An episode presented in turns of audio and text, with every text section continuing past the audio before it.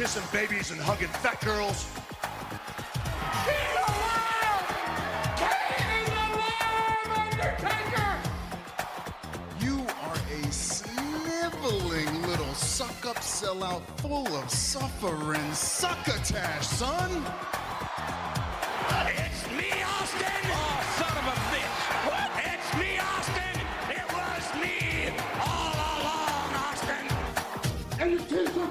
Are too tight too, Billy! And you book a match with me against Ryan Keelan! Look at me! I'm a total package! I will rip him apart! I'm pissed now! Where to, Stephanie? Wrestle Roasts on ad-free shows and ATC. Welcome everybody to Wrestle Roasts. I am your host Dan St. Germain, and a happy WrestleMania to all of you and to all of our fans who are joining us during this. Uh, well, it's a live recording. It's not. It's not live to view, but we are recording this uh, with you know some of our fans here in the Zoom waiting room. Uh, and it, look, if you want to, um, if you want to check out the second part of this episode, we're going to be doing a live Q and A. You got to become part of our Patreon, folks. It's only five dollars extra a month. It's a lot of fun. But until then, how excited are you guys about WrestleMania? Mike, let me start with you. You're going there night one. I feel like this is the first time. It's almost as if Wikipedia read Mike's complaints and then switched the nights out because you're getting everything you want now on night one. Yeah, man, I'm really happy. It, uh, you know, someone told Triple H my dad died, and he was like, "I don't want you to suffer twice in one year. You will not have to see Brock versus Omos." and uh, you're getting all no, the good ones. Yeah. You're getting you're getting Dom and Rey. You're getting which is my match of the. I think that's going to be the best match of the weekend. you're getting the, ta- you're getting the tag title match, which should be phenomenal. You're getting Cena Theory. You're getting Seth Logan. You're getting the four matches people are looking forward to more than any. Well, I mean, people are looking forward to Cody and Roman. Yeah, they're looking for the main event, and I, I mean, look, like I think that when all is said and done, I, I think that that Hell in the Cell look, it could be a wrestle crap, but it could also be really good. I'm glad I'm not there for it. Those kind of suck live. And then it's also like it's it I think that's gonna be the longest match on the card because Edge gonna edge. Edge is the new Triple H in that respect. Well, I mean, we'll get to it and it's part of my high spot, but apparently Gangrel is coming after the entrance. Yeah, edges, edges, edges, edges matches make you edge, but they never actually make you come. Mike, uh, I'm sorry, Scott. In addition to me, is uh putting on a little uh Minnie Mouse, uh, almost beret, if you will. Well, it's just a handkerchief. Yeah, Dan, Dan, yeah, and uh, Scott have digitally modified their appearances, but me and uh, Robert were told if we do that, we can't be buried in a Jewish cemetery. True. Mike, you're the uh you're the least religious Jewish person I know though. Would you do you want to be buried in a Jewish cemetery? Yeah, I want the option. No, that's true. You got to keep. I don't know what I'm going to be, dude. Like my life could still go way, way worse than it is, and uh, Yahweh might be the answer. So who knows? Well, I'm counting on it for all of us. Uh, let's go. Uh, before guys, I, I and working on it for yourself every day. Uh, I'm going to announce our April shows, um, just for our fans and for my hosts who haven't even heard this. Next week we're doing our WrestleMania review. April 14th. This is our roast, the roast of Adam Cole. Uh, finally, Mike will get the blood he needs if he decides to do this episode. Our shortest roast in history. there it is. April 21st. We will be doing our first ever wrestling game show. If you thought the snake draft was bad, get ready until you see me try to put a game show together. Get ready until you see me try to run a trivia night. We're going to see who knows more about wrestling Mike, Robert, or Scott. It'll We're be- going to see how quickly Dan realizes this is too labor intensive and an hour before just texts us, ah, fuck it. We're just going to do high spot, low spot, dynamite, or dud and call it a day. Yeah, from the guy who attempted to bring you the "We Hate Ourselves" tournament comes. Oh, God, I remember that. That's Look, still going I, on. I gave. I look. I gave. up I gave. Look. I gave up on that tournament because you guys gave up on the tournament. Okay. No, QT won and got his own segment. So this was a big win for him. Well, April 20th, we're going to have our backlash preview. As far as our Patreon schedule, this week it'll be our uh, Q&A with our, our patrons, 30 of which are here right now. They'll be asking us questions about wrestling. One of which uh posted in the chat. Bloodsport starts in an hour, boys. Wait, way to help the competition. Hey, why are you here? Watch other wrestling.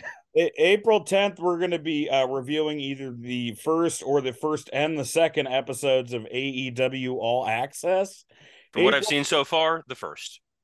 April 17th, the roast of Michael Hayes, and in honor of of of, of Mike for April 24th, we're going to review Rocky 3. So, Oh, and and Mike's in in in Mike's defense and and Jon Moxley's defense. The first time you're going to see Mike and Jon Moxley agree about anything.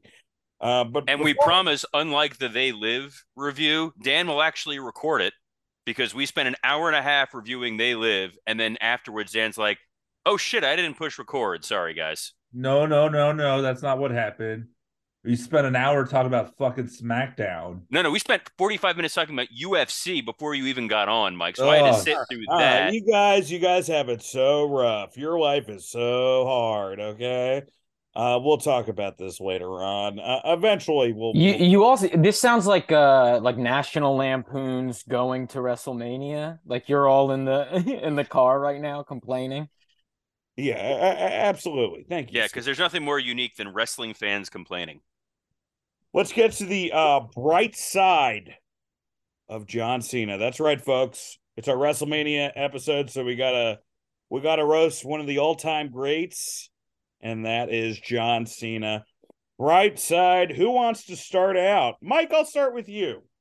Okay. Um, dude, uh, the Suicide Squad is one of my favorite comic book movies of all time. Um, and I think one. he's, I think he, the yeah, yeah, exactly. The the I I, I said I, I distinguished, um, and I think he's fantastic in it, and I think Peacemaker was great. Um, so as an actor, I I think he's behind Batista. I I think Batista is the best wrestling actor, and if you haven't seen Knock at the Cabin, uh, he definitely takes that now um as as best wrestling actor um He is because the movie is like okay, but he's great in it. yeah he's really good um and then uh no i mean look like i got back in 2002 so he was the guy for a lot of that time. And look he's one of those dudes that he tried and he failed and he tried and he figured it out. I mean you know they they gave him some leeway that they don't give i think some of their other wrestlers but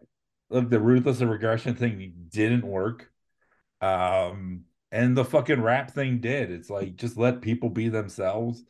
And he figured it out. And dude i loved some of his fucking 2003 stuff when he he said like i'm gonna fight. I ain't no quitter. Gonna leave you more dead than john ritter or something. It's like you know he, i mean his early shit was some of it was pretty edgy especially for like you know wwe even back then. Um and then i mean dude the, the dude like figured it out i mean some of the most memorable moments in, in the company i i think you know that he deserves credit for look like rob van dam fucked up his own push in uh you know one night stand 2006 but whoa, john whoa, cena whoa, could not whoa, whoa, whoa. How so? By getting caught uh, with drugs while driving, Oh, and they he had to got take the caught title off off. Drugs. What is though. this? Come on, guys. he was an idiot What he just got- is this? If you're champ, It was don't ride with 2006. Sabu. It's not that It hard. It was 2006. yeah yeah weed was illegal he was doing an illegal Come drug on. and You know how many people fucked up his said it was 1810 or whatever? I, I, I mean, like it, it's. I, I think Rob Van Dam. They never wanted to push, and they were looking for a reason. That's that's my no, yeah, yeah. It, it, but trust me, you know how many times the cops let WWE superstars get away with murder? Well, hey, but that's with a briefcase of money. Think about how many uh, Waffle House managers just just uh, let Sean's rudeness uh, you know, fly by the wayside because they believed in the greater good. All right. But either I way, just... I think Cena was like the, the perfect fucking opponent in that match. I think in, in the punk match, like, you know, he gets it. Like, he knows when he's the heel. Look, like, do I think he should have become a heel at some point? Yeah. But look, like now we see his legacy is kind of unbroken. He doesn't have that Austin moment where he turned and it didn't work you know the career kind of you look back and it it speaks for itself. And i mean the make-a-wish shit like i think they tout it too much but he at the end of the day the dude did the fucking work man and that's pretty amazing that's the thing man. I mean it, it's he met with like 300 make-a-wish kids or whatever the fuck it is. I mean the guy yeah and hogan only ever hung out with one beefcake but you know i i think that I think that it's like, you know, he is that dude that like, even if people stopped watching wrestling, they know, oh, that guy's a wrestler. And then when you hear about the positives of him, like he, um, you know, he did not. I I watched all of like the first few seasons of Total Divas. He did not look great on that show. I don't think it was a you know a good look for him, but I think he was also smart. Like I think he recalibrated his media image because of that show, and now he's seen as you know, like he, his persona now is like the cool hey, to be fair, Mike, let me interrupt you. How cool would you be if you knew how you had to spend holidays with John Laurinaitis? That's fair. yeah, in front of e cameras like that. Also, yeah, yeah, but no, ye, you know, and and, and then you know, the, there's the thing also in terms of the work rate or whatever. Like Big Match John, like it exists. The guy's got a fucking incredible resume um of highlight reel matches that you can't say that he was just carried in all the time. You know, the the whole you can't wrestle thing um is a bunch of bullshit. The guy can wrestle. He's had a lot of great matches, and and I think the last thing I'll say is, you know, where I mentioned like he kind of gets it in a way that other people don't. I don't how many top stars would have had that match with Lesnar in 2014 that he had, and what that did for Lesnar. I, I, think, think that, in ring he's the most selfless top guy of all time. Yeah, and when he, you know, he lost to Owens, and when he did that, you, I mean, look what he's doing at Mania this year. He could easily be in the main event if he wanted to and he's opening the show. And uh, um, look, he's on the fucking poster of the first night. Like he is a star that they can rely on. I'm gonna go with my brother. My brother's not gonna know most of the fucking people there. He's gonna know Logan Paul and John Cena and Rey Mysterio. You know, like, and that's that's a testament to to John Cena and um how integral he is to the company. I mean, 80s is Hogan, 90s is Austin. Fucking 2000s, 2010s is Cena. Pretty uh pretty long bright side from old Mr. Lawrence. Scott, it's uh it's interesting uh because you've only had nice things to say about Cena, but you know, you've appreciated kind of the other side of wrestling that is, you know, was the alternative to Cena, you know. So well, what what's your opinion on uh, on Cena's bright side? Yeah, I think guys like Cena help you look for on an alternative. You know, at least the the 18 years he was on top or whatever that was. He my entire middle school and high school time was it was John Cena was the guy. You know, he was becoming the guy, he was the guy. It was it was his story and during that time um yeah, I did what teenagers do with like music too, you know, like I I went against the the pop culture thing and I looked for things that I considered better. Um fans chanting you can't wrestle. I mean, It wasn't that he couldn't wrestle, but he only did a few specific things, uh, and it did get old, and it was very boring and repetitive. And I think a reason a guy like him can be so selfless is because there is no one they're even massaging to be near him when he's doing this. So he knows he's still going to be on top, even if he's not on top. CM Punk won the title and John Cena was still in the main events, even if it wasn't him versus Punk. I do think he is Punk's best opponent, um, but that comes from a history of oh we don't like this and therefore this is better. The the Punk gimmick works because Cena exists. You know what I'm saying? Um, I'd say CM Punk is CM Punk's best opponent. Sure, sure, sure. Fucking no doubt about that. Yeah, that's. Social media is a close second. No, that's Tony Khan's worst opponent.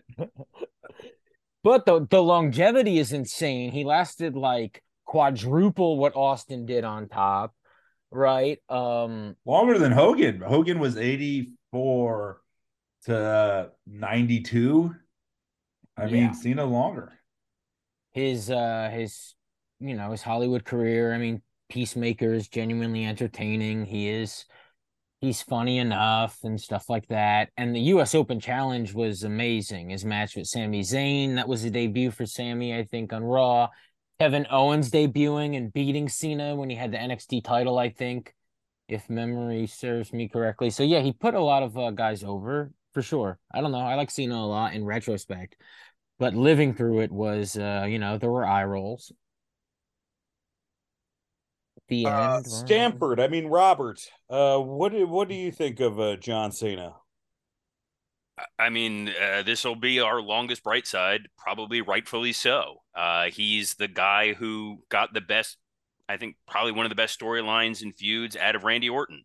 He helped establish Edge as a main eventer, and those guys had amazing feuds. The the stuff with Punk that led to the pipe bomb, uh, the that match that they had at Money in the Bank is one of those that every wrestling fan points to is like that's an all timer. Uh, the atmosphere at ECW One Night Stand, the the the vitriol against him, and he knew what that was, and he milked every moment of it, and he was great. He had an amazing match with Shawn Michaels on Raw. That's probably one of the best free television matches that ever happened. Uh, that weird thing he did with Bray Wyatt at WrestleMania. No other top main event star is going to do that goofy video package, be willing to laugh at themselves, and and put that out there and take risks. Uh, he was a model citizen the entire time he was in WWE. There's never been a problem with him. I think the worst thing he did was the the issue with Taiwan uh, at one point, but there there's never a bad story that's come out about John. Uh, in working with him, the guy was was the nicest person you've ever worked with who was a top star. He knew the name of every camera guy, every PA, every grip, every everyone, and he took time to go over, say hello to everybody, and it felt genuine, it felt sincere. He understood what his role was in that company, and he's the last larger than life star. You had Hogan, you had Austin, you had Cena. Cena's a guy that like my mom saw him on TV the other day. She knows who John Cena is. She's never watched a minute of professional wrestling in her life. My daughter knows who John Cena is. He's a major, major star. Uh, the stuff that he's done in Peacemaker, even little bits he's done elsewhere in certain like comedy films. When he was in that the the Amy Schumer movie, uh, playing Dolph Ziggler, Trainwreck. Trainwreck. He was funny. He in was that. great in blockers. I don't know if anyone He was great in blockers. I, I like blockers, man. I really liked it. He makes that movie fun. He he yes, sometimes he picks not the best things like uh, Bumblebee, but I can see where from a calculated perspective, get in on the Transformers franchise and and boost your profile. But the Peacemaker stuff now is right in his wheelhouse. He has that kind of twisted sense of humor, but at the same time, he's the reason there was a Mattel deal. He's the reason WWE went PG and has been the most profitable company ever, and he's the highest merch seller ever.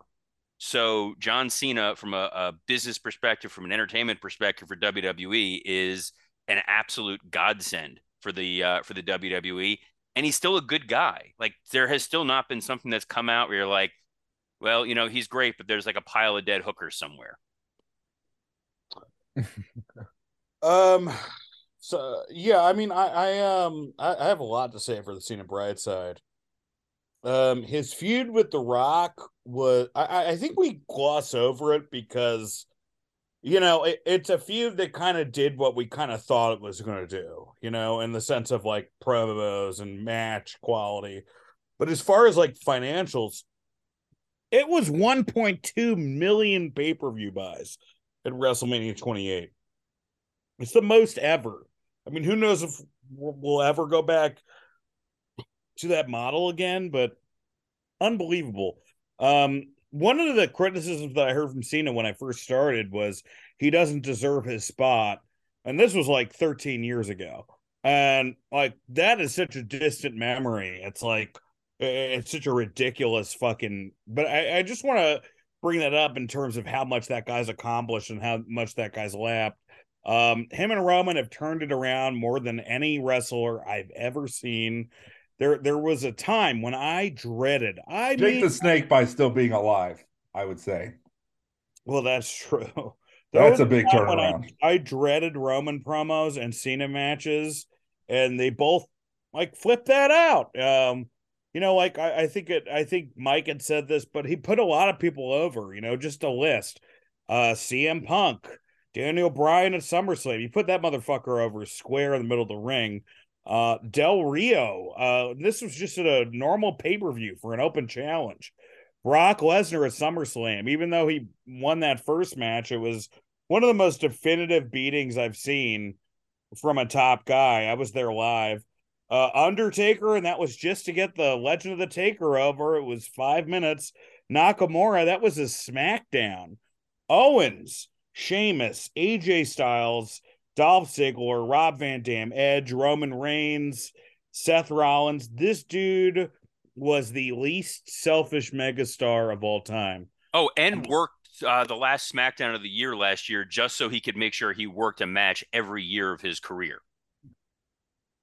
Yeah, I mean, uh, I mean, I mean, this guy is his. uh I mean, he's just an insanely. I mean, he selflessly lost to the Miz at WrestleMania. He did lose to the Miz. Um, Peacemaker is great, man.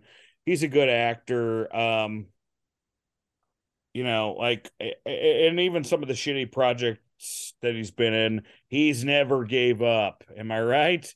Uh, uh, everyone I know with who I've worked with in comedy, uh, some people very closely have just said he's a great guy, easy to work with. Somebody who's actually working with him now. Um, dude, he dealt. This is the thing is he dealt with fucking Vince for years, and I feel like the, those are some weird meetings. I know Vince made him a ton of money. I know he made a ton of money for Vince, but like, you know, just having to like hang out with Vince all the time, it's got to be a little rough sometimes, bro. Uh, just some kayfabe accomplishment. He was Ohio Valley heavyweight champion, five time Pro Wrestling Illustrated Match of the Year, two time Pro Wrestling Illustrated Wrestler of the Year, Rolling Stone's Best Promo, Storyline, and Match of the Year, the Sports Illustrated Muhammad Ali Legacy Award, 16 time WWE Heavyweight Champion. Oh, that Uh, storyline where where Jon Stewart stepped in to stop him from beating Flair's record was so fucking good. I mean, uh, I think people have mixed opinions on that because that chair shot from John was terrible. Five okay, I'm sorry, the chair shot. I'm just saying that that moment that was a cool you got to get little thing to fucking chair do. shot right, you know. Five time United States champion, four time tag team champion, Money in the Bank winner, two time Royal Rumble winner, Observer Hall of Fame, two time Observer Wrestler of the Year. Uh, he did over 300 wishes for Witch. Been nominated for a tons ton of Kids Choice Awards, including hosting it. Five time WrestleMania main eventer. Too many great matches to ma- to count. Even you know, like Umaga at the Royal Rumble, Shawn Michaels at, at both WrestleMania 23 and Monday Night Raw, CM Punk at Money in the Bank and Monday Night Raw, Bray Wyatt at Mania, like like Robert had mentioned, AJ at SummerSlam and the Royal Rumble, Dean Ambrose, Cesaro. He had a few matches with Cesaro, which were unbelievable. Sami Zayn on Raw, Na- uh, Nakamura had mentioned, you know, Kevin Owens, Edge. at Did you say AJ Styles? Yes, I did. Yeah. Yeah, that was probably his best modern opponent. Oh, the the him Lesnar and uh Rollins at Rumble was fucking. I was gonna get that. Yeah, the triple threat at Rumble was fantastic. The the Brock Extreme Rules, even though uh, you know he shouldn't have won and he won, it was it was a great match. RVD at Money in the Bank, you know, like I said, Edge at TLC. Uh, there was a triple threat at Survivor Series at DX. I thought was really good. I mean, this guy has just been, you know, obviously Daniel Bryan at SummerSlam. Um, you know, and I think the the the thing about John is that like he's one of the few guys that we could put as our WrestleMania roast subject and nobody would have a problem with. They'd be like, "Oh yeah, it's got to be him or or Vince or Rock or something like that." You know, he's and one of the few guys we could roast him and be like, "That's awesome," as opposed to "fuck these guys." Well, it's also I, I as far as a Mount Rushmore of making money, not talking about who's the greatest wrestler of all time because that's subjective, but as far as like like subjective making money, right? In the wrestling, which business, actually is means who is the best wrestler of all time. it's got to be That like is what being a wrestler is is to make money. Yeah. It's like I know Hogan- Elon Musk is the greatest mind of all time. Uh, well, there, there you go. I mean, that's the, that's the thing where it's like, what's the Tesla of it? Scott's got a great point. Um, I would say that, you know, as far as making money, you know, just in terms of wrestling, not what they did outside of wrestling, it's got to be, you know, Stone Cold, Hulk Hogan, Cena, and Rock. I guess. I guess those are the four. I'm I'm trying to think if Flair beats Rock out in terms of like like if you if you took in terms of like what the money was actually being made at the time and I, I would say I would say Wheeler Yuta is going to give them all a run for their money. Forgive me for saying this, but isn't the idea of Flair drawing serious money like a, a like an urban legend? Like we Uh, all I mean, he was a territory guy. Yeah. I know he was a territory guy, but after that, uh, he was not. by a the television metric that we judge now he he wasn't available but um you know what I mean because it was such a territory guy but And it's also it's it's like a lot of that a lot of those like big matches people talk about like dude you watch watch that trilogy of Steamboat and Flair and there's one of those I think it's in New Orleans where like half the arena's fucking empty. That's the one up against uh, WrestleMania Five. oh Yeah. I, I saw that one it's, it's a fantastic match but you're right But it didn't draw. a lot of empty Fine though. Well, folks, we lauded all of John Cena's accomplishments. We've rested in his laurels. I think it's time to roast the motherfucker. Do y'all want me to start out? Would love Yeah. that, brother. All right, here we go. The roast of John Cena. Word Life sounds like a magazine Jerry Lawler buys his girlfriend. uh Cena looks like what would happen if G.I. Joe fucked Franken Berry. You can't see me, said Nikki Bella's wedding deposit. Uh, Cena is known for five moves of doom the AA, STFU, shoulder block, five knuckle shuffle, and saying Taiwan's a country. He never gives up, said Bruce as John Cena's dad emailed him for the 900th time. John Cena's success comes from his work ethic, never giving up, and Vince not trusting an actual black guy with a rapper gimmick.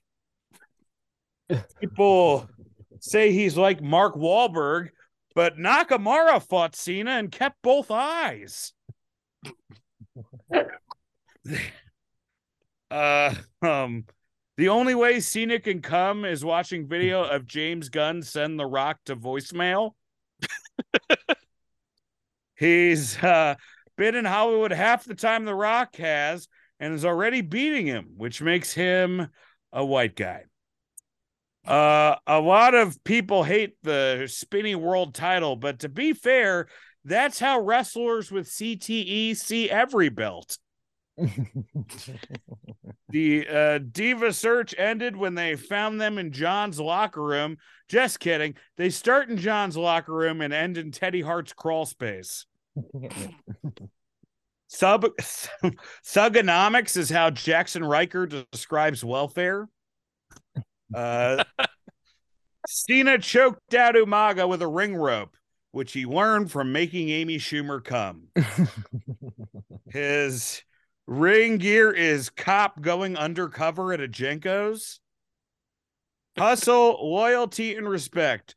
Three things that didn't apply to Mickie James's marriage. Well, maybe the hustle part. Through the window, John. Kenny's back. All right, that's it for me. Let's move to Robert Karpolis. All right, the roast of John Cena. John Cena is the only rapper Hulk Hogan is comfortable with fucking his daughter. Cena is the doctor of Thuganomics. Jim Ross thinks Thuganomics is a major at HBCUs. John Cena starred in The Marine, and based on the box office numbers, audiences pulled a Randy Orton and went AWOL. John Cena was engaged to Nikki Bella, but the relationship ended when he got tired of giving her the same five moves of doom every night. John Cena looks like what would happen if you ask an AI generator to combine Mark Wahlberg and the Geico caveman. Cena is the face of ruthless aggression, yet has the reputation of being the nicest man in wrestling, mainly because he has better NDAs than Vince McMahon. I love John Cena and Peacemaker.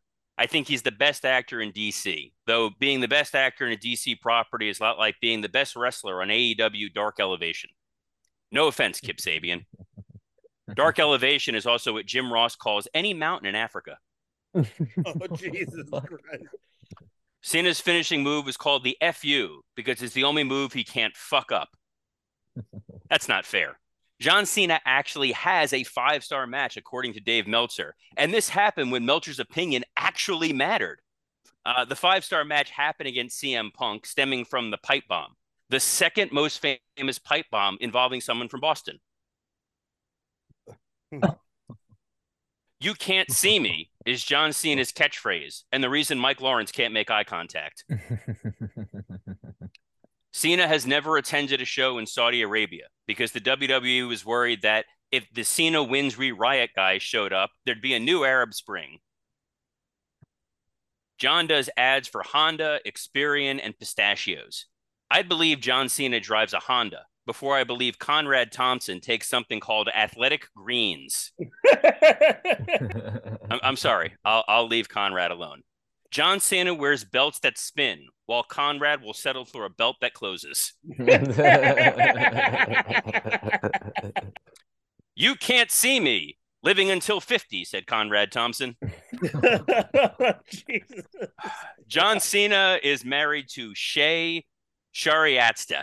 And if you're wondering how to spell that, just mash your fingers against the keyboard. Cena stars in the upcoming film Fast X. Fast X sounds like the drug Teddy Hart slips into a girl's drink at a club. John Cena was raised Roman Catholic, which prepared him for eventually having to work with Pat Patterson. All right. Uh, so lots of people want to see John Cena turn heel, either because they love to boo him or just really want to fuck with those Make a Wish kids. Mm. but and finally, it, John Cena should be commended. He's done a lot more Make a Wishes than any celebrity ever, and despite that, none of those kids survived. Robert Karpeles, look, I uh, I just want to thank. I, I want to apologize because I thought I had taken the cow avatar off, but I did not. So for this best of video, you will be seeing me in a cow avatar. All right. Scotty. Our own Make a Wish kid, Scott Chaplin. so with Scotty Chaplin with Thug Life glasses. Go for it, buddy. Here we go. Your time is up. My time is now, cried the little boy, waiting for Mike Lawrence to finish playing Turtles in Time at the local arcade.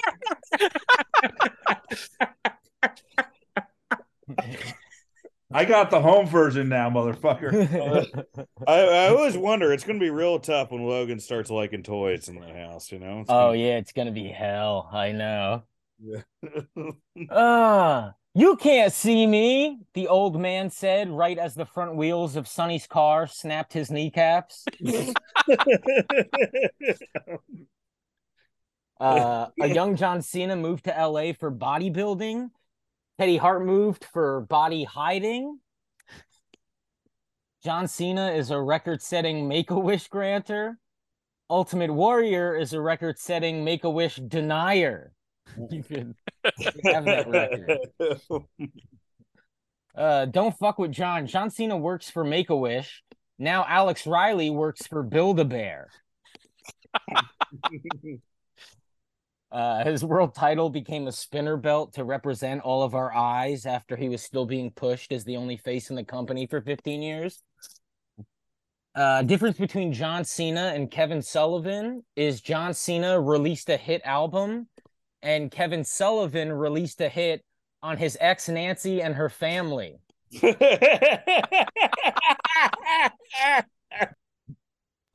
uh, in Transformers, John voices the car Bumblebee.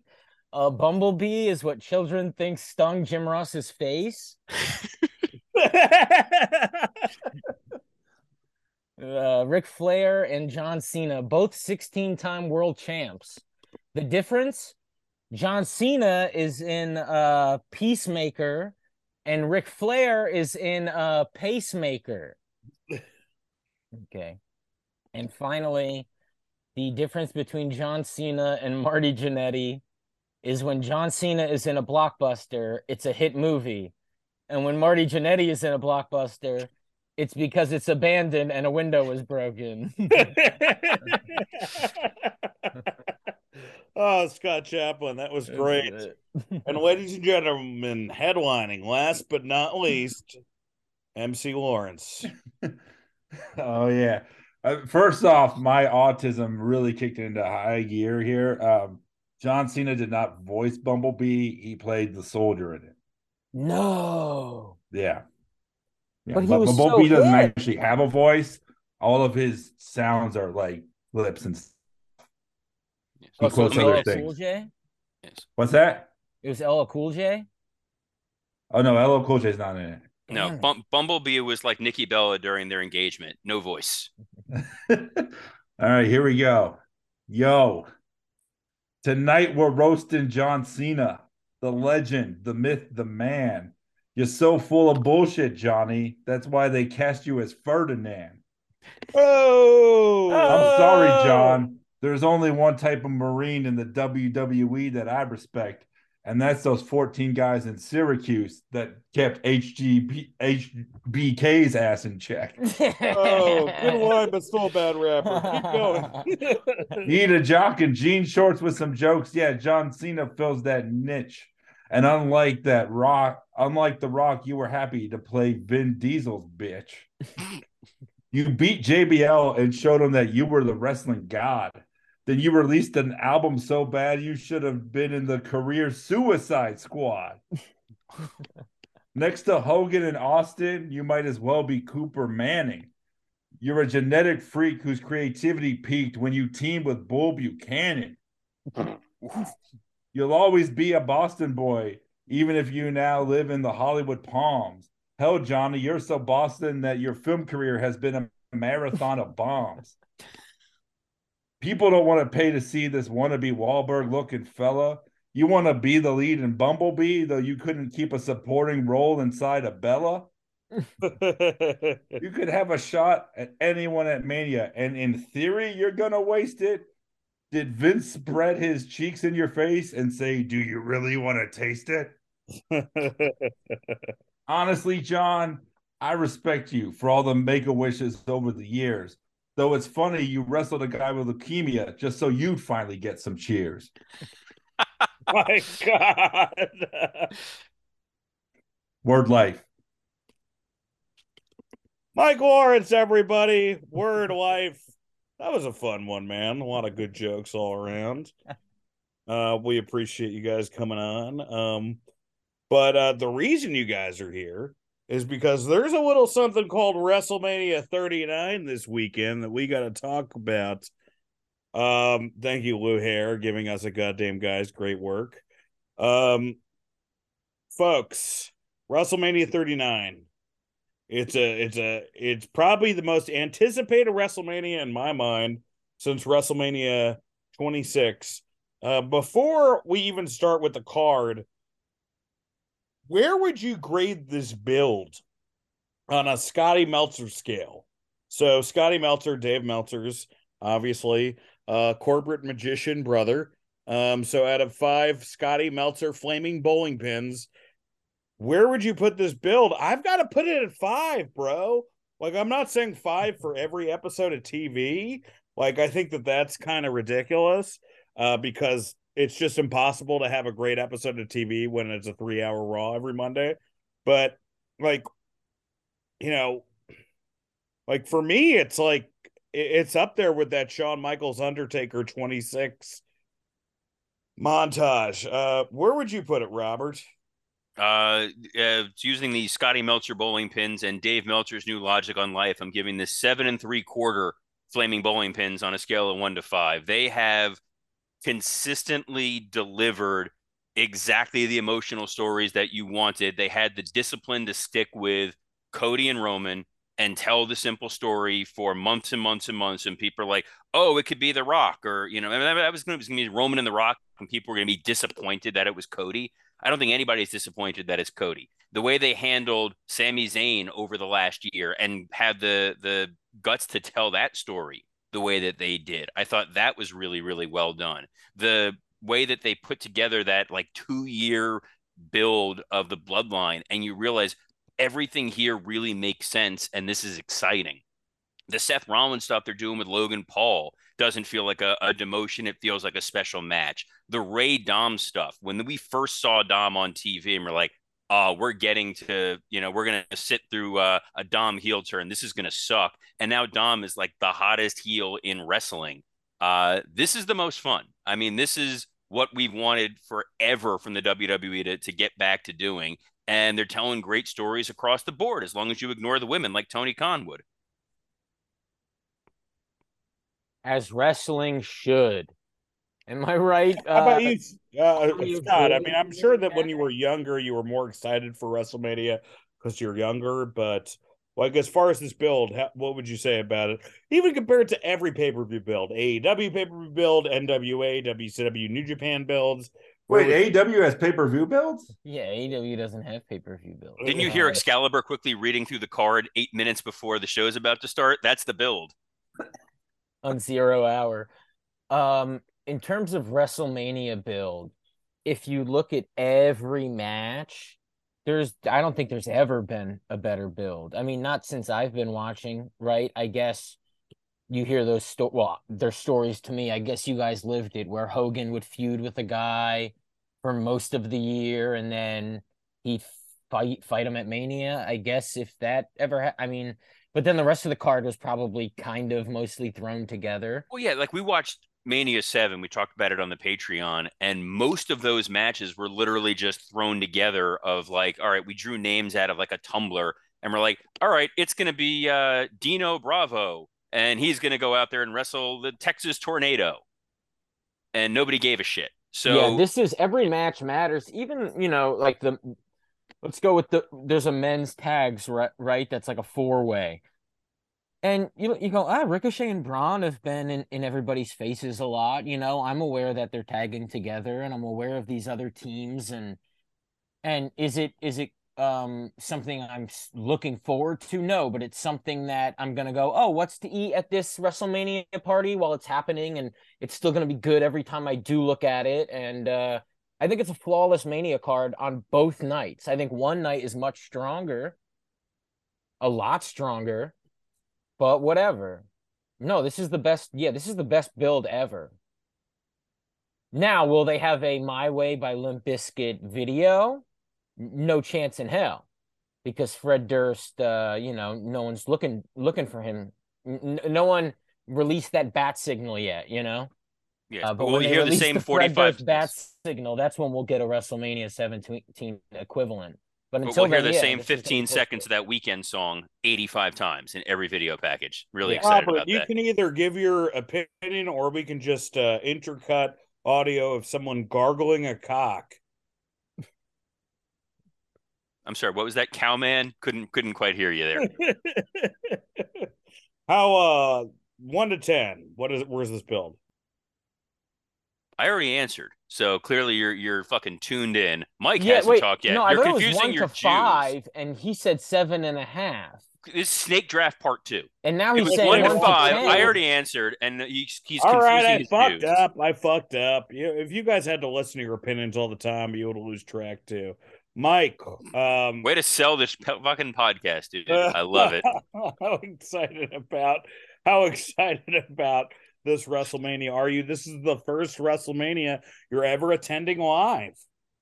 Yeah, man. Um, I'm really excited. I I'm gonna give him a I'll give him a four and a half. I think there's a few of the matches that are a little thrown together. I don't think you need either four way unless those are pre-show matches. Those should not be on the main card. We are I love Triple H's idea, and it's a very Triple H idea. Not everyone deserves a paycheck. Uh, you know, but It's a very like- Nick Khan idea too. yeah, but you look at um the you look at the like the, the cards for both nights, and dude, even like a Brock and Oba, it, it it it makes sense. It has a build. There's a story, um, and uh there's a culmination of shit, you know. And it's funny because I think this is the best built modern mania, like in the last I don't know at least 15 years. I, I think this is better built than 30 and and because 30 was kind of thrown together.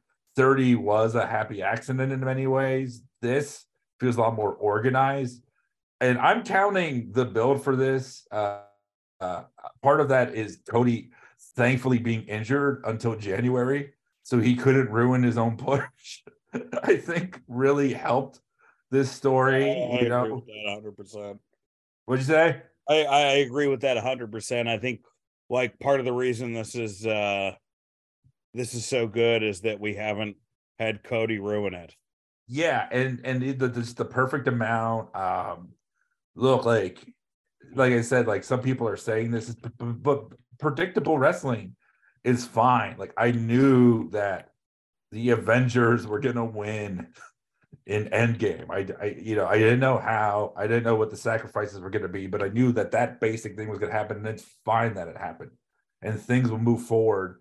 I mean, I, I think you know it's also a lot of the build is a hindsight thing, right? Like we watched WrestleMania 7, but we watched it knowing what happens to all those characters after. So a lot of this, you know, is determined by the finishes and and whether or not they actually have definitive finishes. Because some manias, man, some manias, the backlashes are fucking great because the manias are just an advertisement for the backlashes or the Extreme Rules or whatever, the April pay per view eh, or the May pay per view. And, and if they do that, then that fucking sucks. But if they make this their big night and really give some of these, you know, final stories, then then it'll be awesome. I But before we I, I get think to this the card, is I a do really wanna uh, great show on paper. And dude, I'm I'm look, I bought the ticket just because I was like, I I always wanted to go to one, and I've just never been to one, and it's in the city I live in, and I can't City believe Angels. the one that I'm going to is this fucking well booked. I mean, I think this is yeah, I think this is the best uh pay per view on paper in in years uh in any company, just in terms of the amount of matches that have great stories. Well, I I will say this is like you you need a couple more bites of the Dom apple. Like you want to see them in a stipulation match, or you want to see them in a tag. So there's a couple things that you would want to see for backlash after this. Um, I heard Seth, Roman, and and Cody is a main event. That should be super fun, but we'll get into it. Um, it's time to get to the actual WrestleMania card. Let's uh let me start from the bottom here. Um well it's really not the bottom, but uh it's the first match I'm talking about, which is the Usos versus Kevin Owens and Sami Zayn. Scott, who do you got for this? What do you hope happens? What do you think is gonna happen? This is an interesting one, right? Because if they win, then you kind of go, oh, and also Cody wins, and it's just everybody wins. Does them winning affect the Cody win because this, uh, you know, this family has already lost the title? But you know, in in my head, you have to give it to Owens and Sami. Uh, I think it's maybe going to be match of the weekend. I think people are going to argue that it is tag match of the year. Uh, all of these guys are unbelievable in the ring. So as long as they're not dealing with injuries, I don't know about. Yeah, I think this is going to be like top two matches of the weekend with some really unbelievable storytelling. I, I completely agree. And I think that there is a debate over Roman and Cody. I don't think there's any debate here. I think Kevin Owens and Sami have to win. Yeah, and I think you're going to see the story of the, you know, the issues between the brothers, you know, the Usos falling apart and Owens and Sami coming together, right? It's it's yeah, I think really it's going to play a part in the next night's main event. You know, whether the bloodline just walks out on Roman, I could see that happening. The continuation of a thing like that. Yeah, yeah, yeah. Yeah. Robert, who do you got? Yeah, this is Kevin and Sami. Uh, this will wind up main eventing night one. Um, this will be the emotional catharsis that they've earned. That Sami and Kevin are back together. They're going to help bring down the bloodline.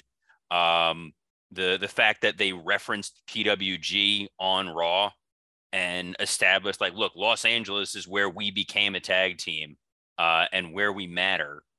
And I think that uh, the interesting story is yes, if the Usos lose and Roman loses, you know, what's the future of the bloodline and what does that mean for, uh, you know, that org that you know that group. I think there's something to uh, you know the future of Jey Uso and realizing that guy's a huge singles babyface star. Uh, Robert just lost himself. Uh, um, all right, let's keep going. Um, hey, Mike, uh, who who do you got? No man, this match is gonna be all that in a bag of destroyed potatoes. oh, I'm I'm really looking forward to this. Uh, Wait, what match are we talking about? Still a tag match brother, it's going to be amazing. I know I spoke on this already, but if I can speak for Mike for a second, I think uh, I think Mike would agree that that this tag match gives me the feels of uh, Young Bucks versus the Golden Lovers at that New Japan show in California. And you uh, ruined it years back. Thanks, Scott. I was all excited for this match. Yeah, like if you took that, if you took the audience of that match and multiplied them by a hundred, you'd have this match, you know, uh, full of people uh, that actually want to see it. Uh, um, no, I think that this match is is fucking Sorry, amazing. I think that the Usos need to win. Actually, you guys kind of talked me into thinking that because it just feels like there's more of a. You really need to believe that Roman can't lose for Cody to win, meaning something. I think the bloodline coming in, being seen as unstoppable, helps that more. Yeah, but then the thing is, is then Sami loses at Elimination Chamber after this meteoric climb. He reunites with Kevin, and then they fail again. Well, yeah, yeah, they're French Canadians. All they do yeah, is that, fail. That is true. No, they're all they're all American boys, Mike. They're hey, all look, American boys. All right, let's move on to our. They're they're match. they're a French Canadian tag team. It's either this or be in the Jericho Appreciation Society. I think they're fine. All right, folks, let's get these out of the way. Uh, women's four way, Mike. Um, I would like a uh, a, a uh, pepperoni pizza, um, a large Coke. Oh, All sorry. right, Robert. Robert, what do you want? Who do you got? Yeah, like Ronda Rousey is going to show up to lose at this show. I mean, she's going to wait until the very end, tag in, and just pin somebody, and they're going to pay her a stupid amount of money. I'm sure a lot of people are, are coming to this going, I can't wait to see Shotzi and Raquel tie up. Uh, I think we're fun. it's it's fun that Chelsea's getting into a WrestleMania. Uh, she's she's awesome, and I'm happy for her. But uh, yeah, no, this will be Ronda and Shayna, and that'll be it and there's no way Mike's going to get his food before the end of this match. Scott, who do you got? Yeah, I agree with everything Robert said. Maybe there'll be a surprise in this match. Is that okay to say? I doubt there will be, but I, Yeah, I, there won't be. Robert. Let's stay on you, Scott. Four way, does the, four way WWE tag. at least do they at least do it where four people are legal the whole time, or is it that dumb shit of just? I only think it's that dumb shit. Two. It's the dumb shit where it's two, what? and then you got to doesn't make any tag. And Well, at least you get the better one, which is Braun and Ricochet versus the Street Profits versus the right Viking Raiders versus Alpha Academy. Scott, who do you got? Um, dude, they've been pushing Braun and Ricochet like maniacs. So I'm gonna say Braun and Ricochet. Uh, and I think uh, you know, you're gonna see other teams in this match kind of start folding. Stories will be told in this match. You feel me, dog? Perhaps. Robert? Stories will be told in this match, but the winners will be the Viking Raiders because you need a tag team for Kevin and Sami to beat. Uh, the look, this match will be a hell of a lot of fun because the eight man tag they had on Raw was a lot of fun. They're already telling the Gable and Otis splitting story. Montez Ford did a really awesome, like twisting in midair splash. There's no way Braun and Ricochet stay a tag team. Viking Raiders can win and then lose to Owens and Sami, and that'll be fine. And it'll appease the Ring of Honor fan and Scott. No. I like them a lot though. There you go. All right. Um, I, I think that um, you know, I'm gonna regret that pizza and that Coke, and this will be the time I realize that, hopefully. Um, but also, like I I watched on on Monday, so you know, great job of already showing all these people in the ring together. Um, but uh well, they've the got to. thing, Come like, on, I- I don't mean, fully they- it's not understand. Velvet television show. I mean, there's some points where you just have to be like, all right, well, this is just like wrestling, you know? Yeah. Um, but the whole thing, like, is Otis basically doing a the whole shush? It, it's just tugboat. Just make Otis tugboat. No, they're turning Otis into Rick Martel, and that's going to be way better. Well, I like the shush thing. tugboat. Uh, Gable does the shush thing. Otis is the fat guy they're turning into a model. Okay. I have a question. Is And we say Vince is gone from this company. Is, is Tugboat just uh the the bad guy from Popeye?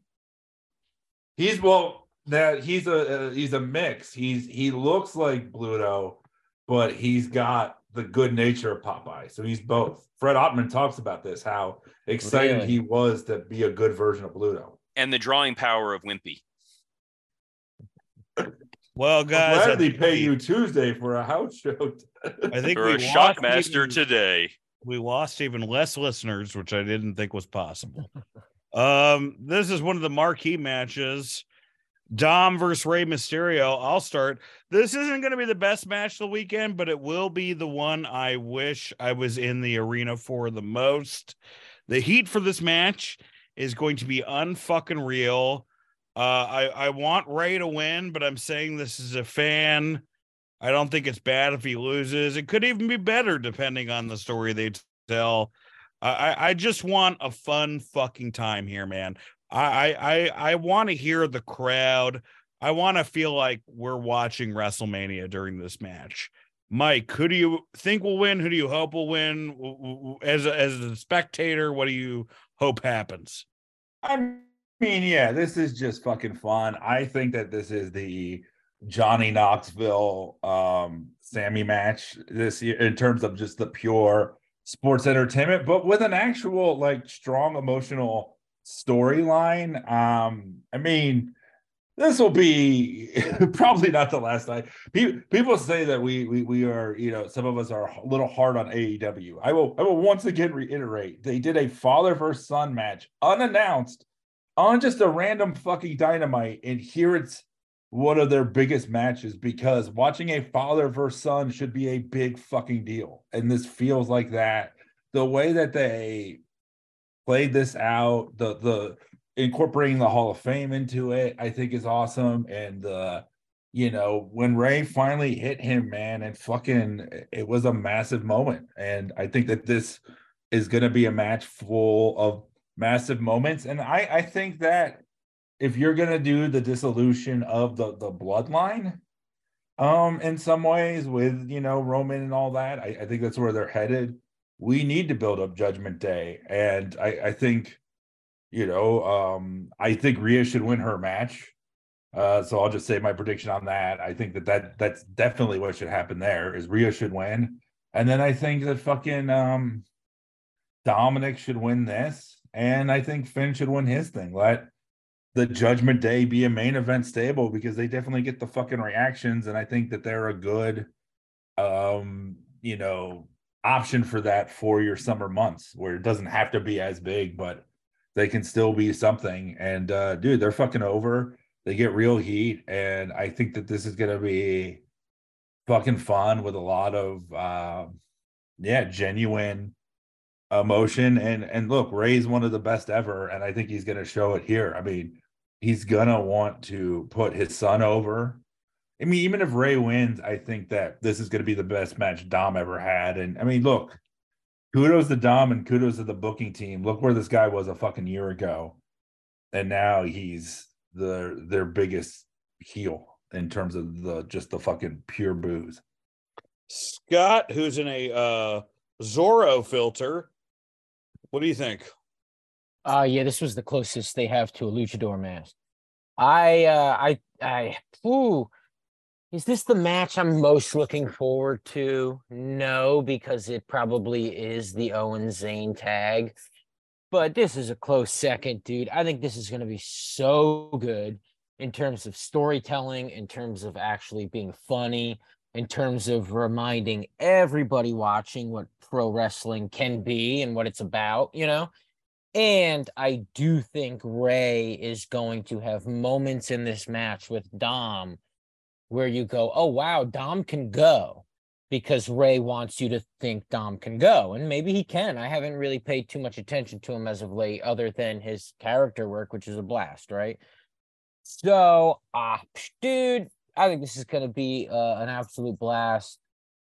I think I would love to see Rey win because I think a lot of people want to see Rey win. And you go, well, eventually Rey would have to win. So why not just let him win the first time and then Dom wins every other time? But a father letting his son putting his son over at, at WrestleMania is is is such an emotional story and such a cool story. Just uh yeah, just let that happen.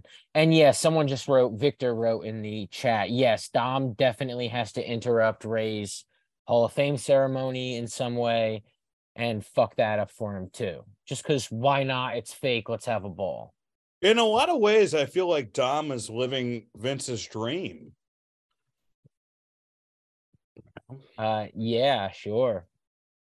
All right, thank you for uh, all the assist on that, Scott. Robert, uh, who do you got? So Rey is going to do everything he can to make, to establish Dom. That's been the whole storyline here. There is only one moment that has not truly happened in the WWE that he will save for his son, which is Dom's going to unmask Rey in this. He's oh, going to leave shit. with the mask. He is going to remove the mask.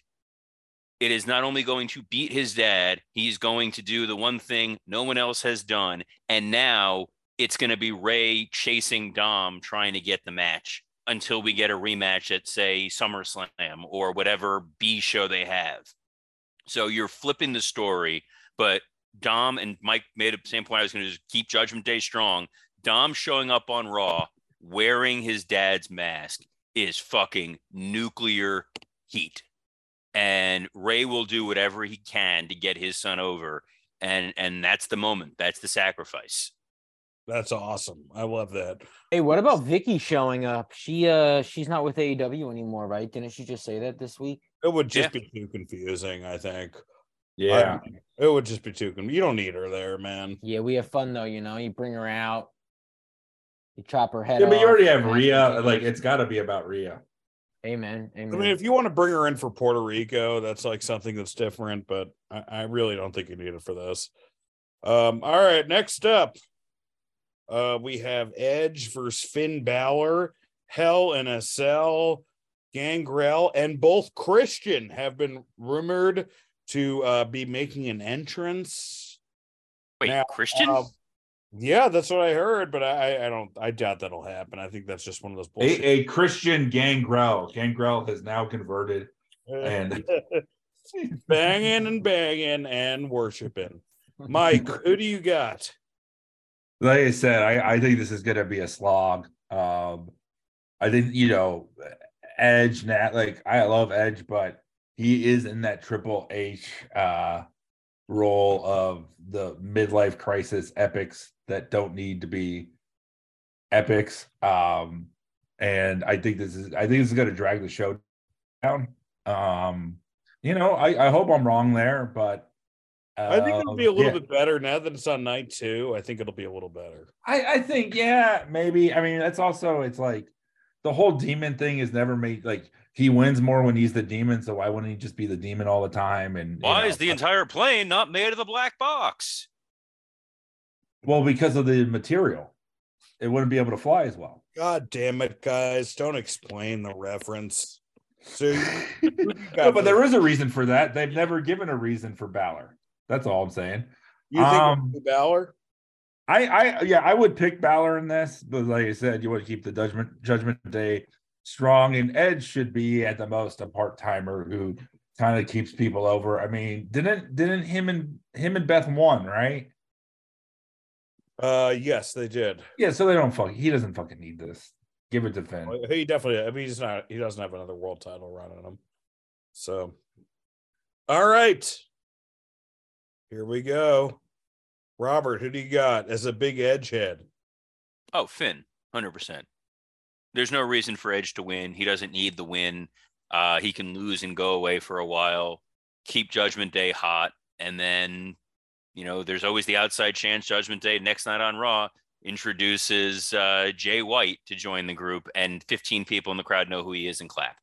Also, Oh, Scott's gonna be there? uh, Yeah. No, you didn't tell me you were going to be in L.A.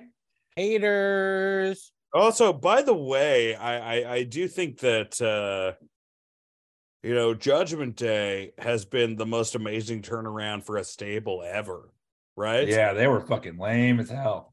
they were were terrible with. Edge, and now they're kind of fun. Yeah. Now they're genuinely pretty good. Um, Scott, who do you got?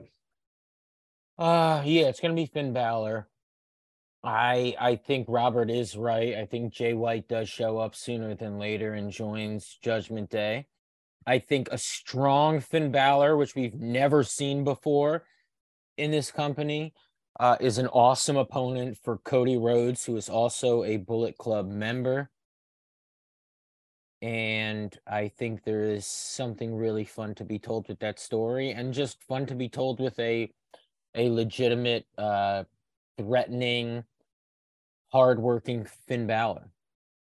And I hope he becomes the demon at some point for some silly edge gang gangrel reason. You know, I hope he gets blood on him and starts morphing or He- something.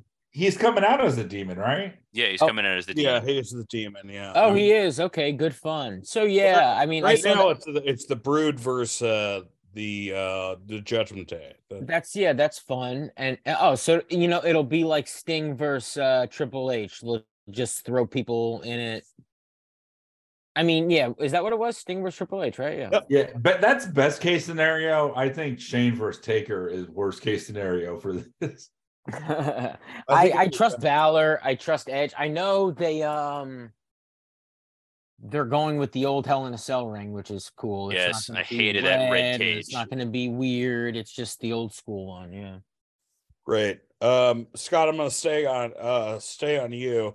Becky Lynch and uh the OG divas, Trish Stratus and Lita versus Damage Control, Bayley, um, Dakota Kai and Io Shirai. Yeah. So I think Damage Control wins. I do too. thanks to uh, one of these women's shenanigans. Maybe Lita. I think a lot of people think it's going to be Trish, and maybe in the match we'll think Trish is going to somehow help them. But I actually like Lita kind of hanging around for a little while with Bayley. Mike, who do you got? Um, you know, uh I'm gonna want dessert at some point. And uh you know, get some ice cream. All right. And I'm not gonna want to have it leak That's out my enough shirt. out of you, you fucking smarky bitch. Eh, fuck Robert- trios matches in four ways. You know, two people fighting or a tag team is what should only happen in wrestling. Um, no, I mean, I think this will be fun. I, I think it's hurt Becky more than anything because she felt like such a big star, and this feels like such a mid card match. And look, Lita and Trish were the biggest things at a time when the it was the throwaway division. And i think what the women's revolution has done should in many ways just obliterate and make us forget all those years. I mean if we're at a point where stacy keibler is a hall of famer maybe the 2000s weren't that great for women.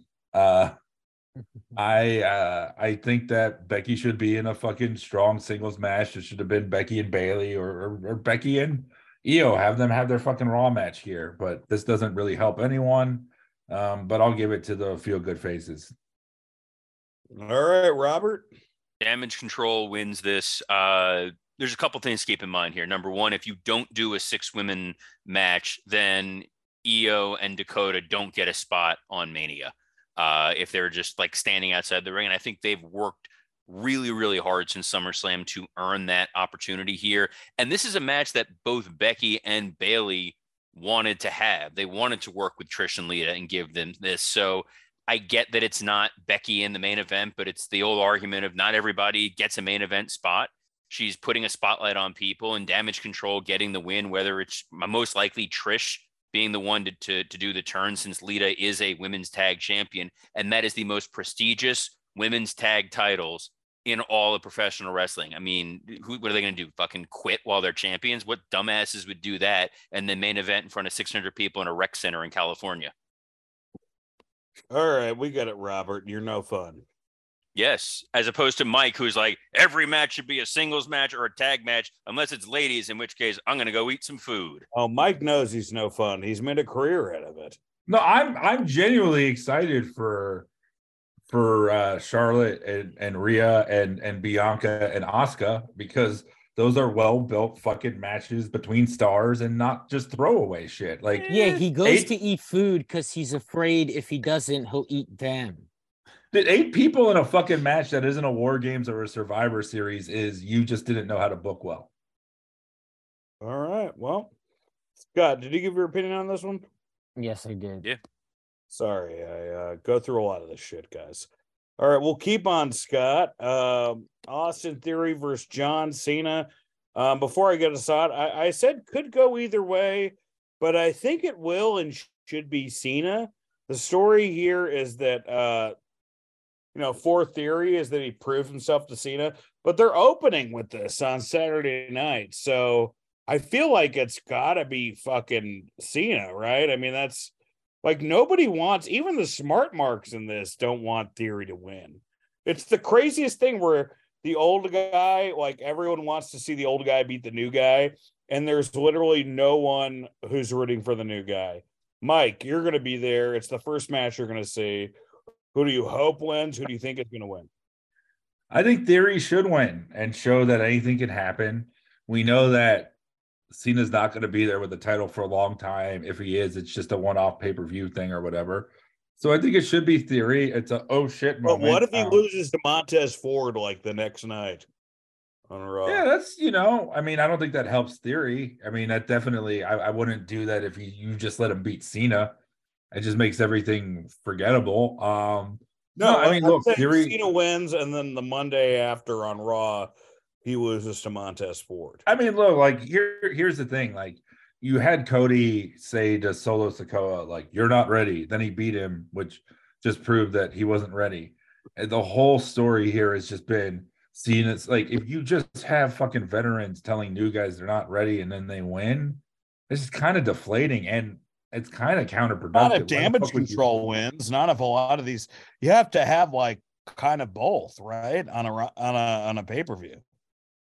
Yeah, I mean, I I feel like you gotta, especially it is night one, and it's you know this is this can be your Empire Strikes Back. You can have more heels win, and have your big happy ending on your second night, and that's fine.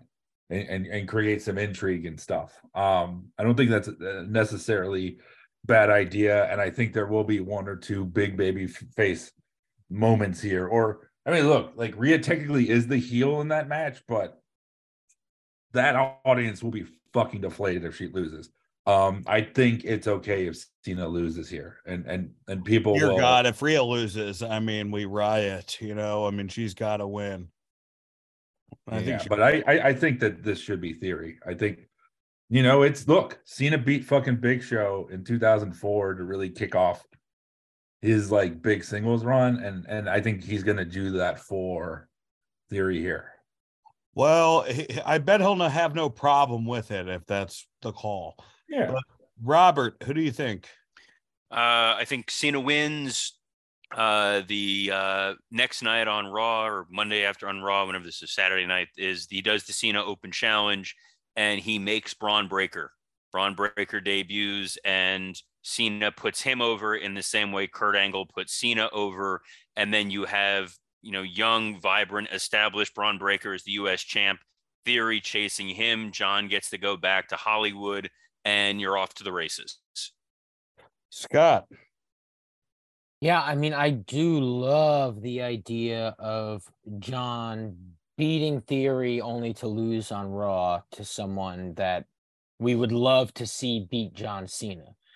Um, at the same time, I do not want to see Theory get squashed. I think it's counterproductive. I think it's kind it, kind of an eye roll, like this this fake death of Vince McMahon and what he wanted out of the future of this company, right? If you have, but it's John Cena beating him, so how even? But people would think that.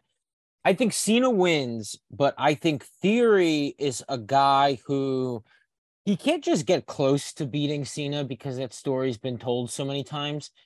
He has to almost make Cena cheat. And I know that's kind of hard to do because we haven't seen Cena in so long. And so, how do you tell that story in a match? uh, well, if you're John Cena and you're one of the best ever, find a way to tell that story. But I think Austin Theory should be so good that John Cena almost doesn't act like John Cena in the match. The end. But John Cena wins and then someone beats him on Raw. All right. Next, I'm going to stay on Scott. We've got Gunther versus Drew versus Sheamus. Uh, in my mind, on one hand, Gunther should win. On the other hand, you could have Drew pin Sheamus, and this way Gunther isn't pinned. So I, am I'm, I'm kind of uh, agnostic when it comes to the finish. Scott, what do you think? Uh, Gunther obviously wins. I think all of them are going to have moments where they're carrying two guys on their back. Like each guy is going to show a feat of strength like that. I think it's going to be really fun. I think the crowd is going to be really rowdy. Is this night one or night two? This is night two. This should open night two. Um, but it could really go anywhere. The crowd is is a WrestleMania crowd from where they travel from. I, I think night opening night two would be a great idea. Yeah, this is this is going to be bananas. I, I honestly I would have preferred it be a singles, but hey, it is what it is. Also, if it's going to be a triple threat, let your little cronies run out too and help? Does does McIntyre have cronies right now? No, right? He has a sword that's the ghost of his mother. He needs cronies. I think the bushwhackers need to run out and help him uh, and chase off like Pete Dunne and they can't run with those knees. Dude, bring bring the Highlanders back, man. The fucking Highlanders. Boom, yeah, there we go. But yeah, I think I think Gunther wins this, right? Unless this is a way to have Gunther not get pinned so Gunther can fight Cody at SummerSlam, which everybody wants. Robert. Uh, Gunther wins. Gunther keeps the Intercontinental title to face Cody at SummerSlam, champion versus champion situation. Uh, you want an undefeated, unstoppable Gunther. Uh, the implosion of Drew and Sheamus will be a lot of fun. I think Drew as a heel has a lot more uh, mileage for him, especially as a future, you know, lower level opponent against Cody. He's a guy you can heat up and have Cody beat, who looks big and impressive. And I like Sheamus and, and Drew going at it, and then uh, using this as the catalyst for Butch to become Pete Dunne again. give him an opportunity to work with Drew. There's a lot more versatility with a heel Drew, assuming Roman's going to be gone all summer, uh, to just be a, a big main event heel, while Gunther is also a big main event heel. So why the fuck not? Amen. Yeah, I feel like this uh th- this match is going to be like doing a recording of a live wrestling podcast. It's not going to be as fun as you think it is. Um, I I feel like you know the what I love about Cena opening the first night is if, if there's one night you should still try to salvage or get any type of casuals, it, it should be Mania. And you know, people have parties, Mania, people, you know, that are there walk in and they see, and the first thing should be something somewhat recognizable. So I think that's smart that you're having Cena. Problem with night two is you don't have as many people like that. There isn't a Logan Paul. There aren't that many celebrities. Like the closest thing you have is fucking Brock. and it would be insane to open on Brock and almost, but in some ways it wouldn't because it's a fucking spectacle. and Brock gets to leave early, so I think he's in favor of this. yeah, absolutely. Uh, so I don't know if I'd want this to open because this is so like fucking insider kind of. None of these guys matter outside of wrestling to anybody. Um, you know, unless you really love TMNT too, out of the shadows, and and you love the guy who played uh Rocksteady in that. Um, but uh I, I'd say I think it should be Gunther. I mean, Gunther has the best chance of, of a casual fan to look at that guy and be like, who the fuck is that? That guy's cool. And so you easily should put him over and just make him look cool and, and have him dominate the other two guys. All right. Next up, we've got Brock Lesnar versus Omos. You uh you just brought it up, Mike. Uh you stick with it.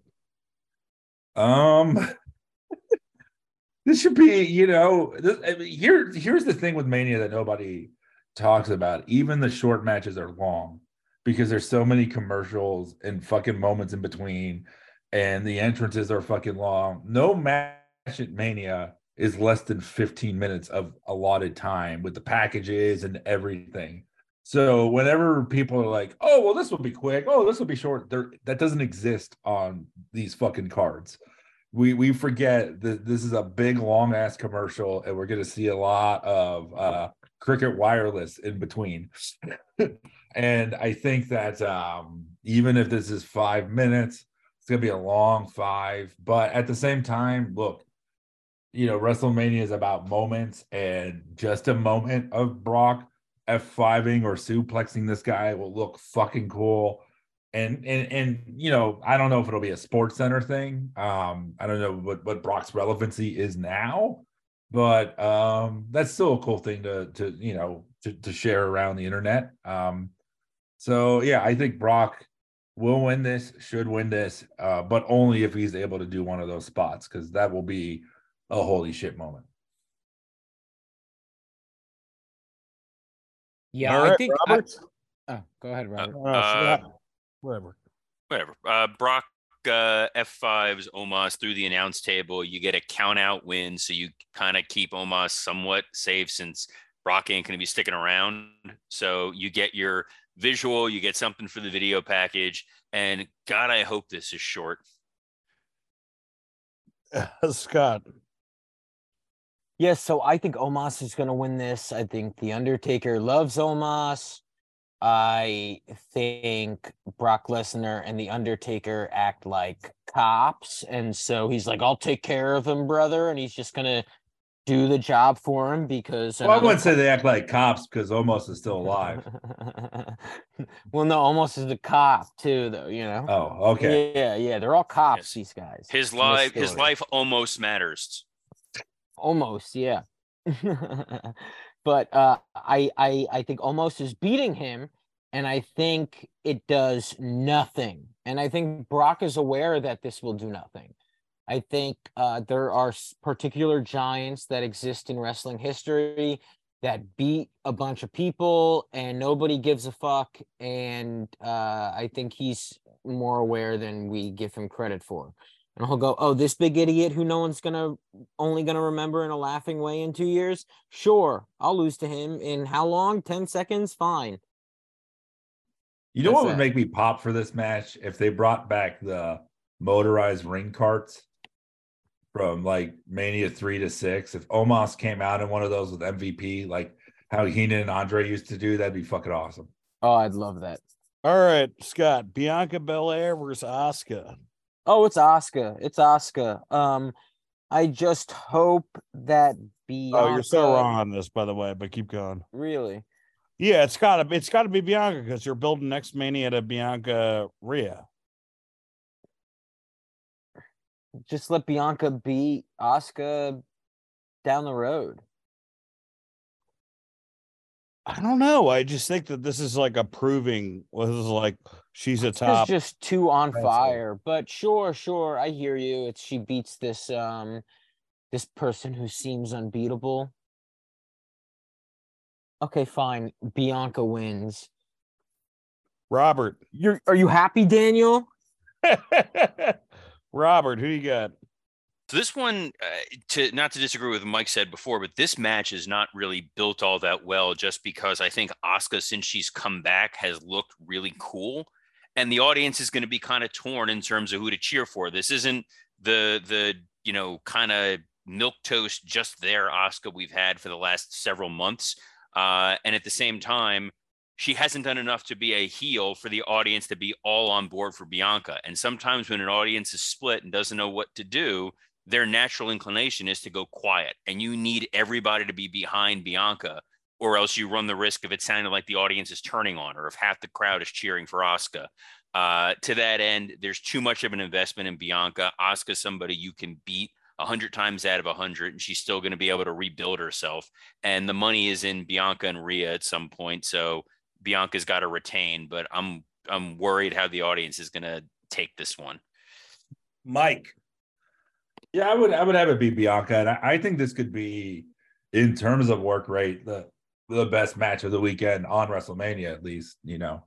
Um, and uh these both these women can fucking go. Um, they know how to put a match together. And uh, you know, Asuka, I, th- I think is is like my favorite in the division in the modern era. Um, and Bianca's like one of the best fucking faces they've had in a long time. And um, and I I think there's more long term money in Bianca than there is in Cody, even in terms of, of, of merchandising, in, in terms of marketing, in terms of a crossover star. Um, and so you need to give her those big moments. I honestly I would open on this. I think this should be this should open night two and just have them have a big fucking awesome banger with your baby face going over and the crowd being really into it. Not and uh, it'll be good enough to make you okay with how fucking long Edge and Finn is. Not a bad suggestion, Mike. We're gonna keep on you for our other women's main event. Charlotte Flair versus Rhea Ripley. Yeah, I mean, in this, I think you know it's either this or the tag that main events night one. Um, I, I, you know, I do think it should be the tag just because the bloodline's the biggest fucking thing in wrestling right now. But you know, it, it could be this. Um, it looked like uh, Rhea's technically a heel, but the crowd fucking loves her. She's over. Um, and she's a naturally built star. She's what 26 there's so much long-term money in her. And I mean, and look, let's give this company credit. Not only is this a well-built mania, there's a lot of young fucking people that are way over, people under their under 30 that are legit stars in this company. And that's something we couldn't have said a few years ago. So kudos to them for that. Um, I but I think it's it's gotta be Rhea. I mean, Charlotte to me just feels so old. She doesn't she doesn't feel of this era the way that that Becky still does, or even the way that Sasha still does, even though Sasha's not in this company. Um, Charlotte just feels like in a way that Paige feels, or in a way that AJ even feels, like just a bygone era. And her job should be to just make Rhea look like a fucking beast. She won the the Rumble. She should win this and just come out on top. I think, yeah, there's so much money in Bianca. Like I said, I think there's just as much, if not even more, in, in Rhea. And yeah, you guys saying that building to that next year with them, yeah. Fucking stick to that and and just build these women and make it fucking matter. Scott. Here's what I think's gonna happen. Rhea Whipley, Rhea Ripley. Rhea Whipley. You guys couldn't see this, but Scott took a huge hit before he's fucked up Rhea I'm Ripley. joking. I'm joking. Okay, here we go. All right. He's like under a pillow right now. Okay, here we go. Ready? Rhea Ripley, right? She wins. She has to win. This should maybe possibly main event night one because it is also Well, a that's very what they're nice- saying. They're saying it's going to main event night one. Brother, it's not a bad ending in terms of even if someone in the audience that night is like, oh, it should have been Owens Zayn. Historically, when you look back, I think people are going to be very happy that Rhea won in a main event Yeah. because I think she is going to be that big of a fucking star. And she deserves to have a main event, even if some people don't think she's main Well, do, you, yet. do you feel that about Austin Theory too? No, no, I think things can happen for him, but I think he deserves to be in in in an awesome opening match, and I think it's very cool that for once me and the company are on the same page uh on like almost everything, you know. Yeah, Theory should be in an opening match, uh, showing his skill, and Rhea should be in a main event.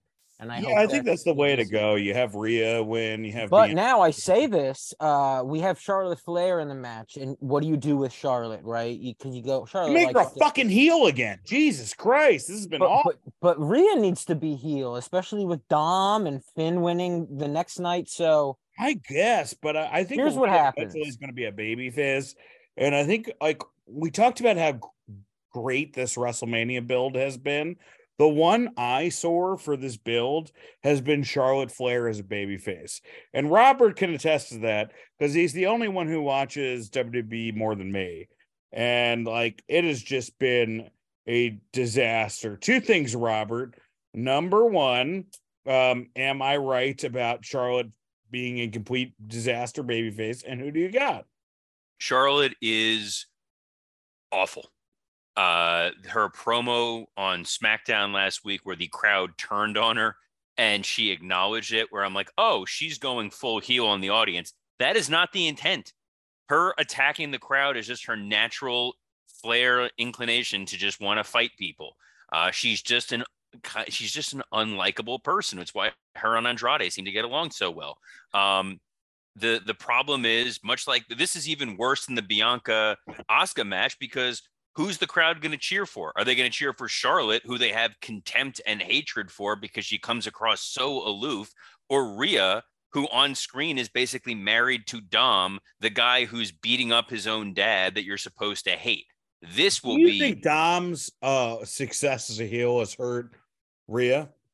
it's it only hurt in the sense that you're not going to be able to do the double turn that I think they initially were looking at here. I think this is bad booking more than anything else. This should have been Bianca and Rhea and Asuka and Charlotte.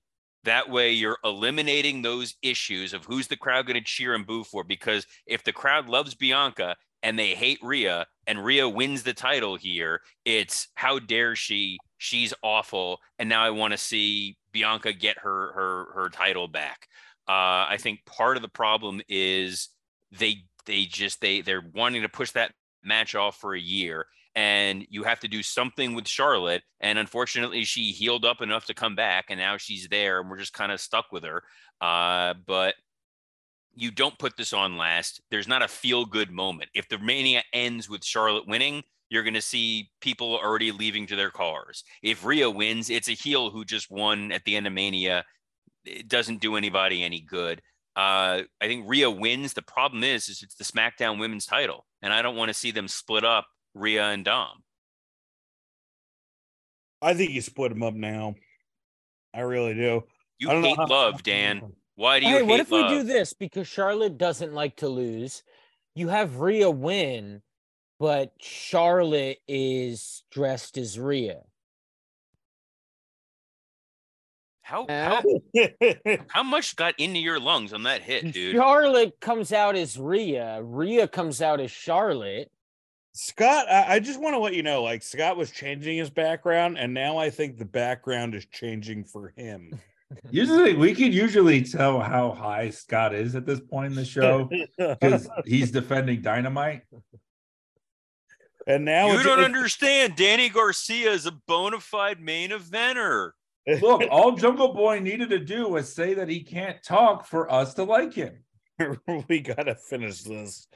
All right. We only have 45 more matches to go for WrestleMania. We have only two matches to go, and Robert. I'm Okay, Adam Cole versus the ticker tape he was drowning in. All right, Seth Rollins versus Logan Paul. Yeah. Scott Robert. Yeah. Uh, I love the fact that they gave Logan Paul the Lex Luger thing. Uh, he has the steel plated fist, so he's able to knock people out with it. That's such a great, stupid gimmick. I know, you know, I love Luger's like loaded forearm. Uh, it's why and Logan is Paul is best. going to give himself the Lex Luger gimmick of surviving when his girlfriend dies. Oh, Like, he's going to look great in a wheelchair. Uh, but no, this is uh, Seth's going to win Elizabeth, I hope you're enjoying heaven. From her view Some- down south. Someone should just when when when Logan's in that wheelchair, someone should just wheel him back to that forest in Japan. Wait a second. Next time anyone says Mike's the biggest heel on this podcast, Robert just said Miss Elizabeth is in hell. He literally just came out with that as like a nonchalant thing. And I no, think that's not Robert Robert. think- That's not true. She's locked inside a closet in hell. exactly. Well, well, let me tell Randy wouldn't let her get in the pearly gates. Um, the only reason Robert thinks this too is because she ended her career in WCW. If she had ended her career in WWE, we'd be having a completely different conversation. No, she ended her career on a couch while watching soap operas. Oh man. Um. Anyway, uh, Miss Elizabeth's dead, and Seth Rollins is going to beat Logan Paul, and it's going to be a great fucking match. Scott, who do you got? I think Seth is so talented that Logan Paul is going to win. I don't think Logan wins. I think you go, what does Seth do after this? And you go, I feud with who? I hope Roman takes a break if he loses on Sunday.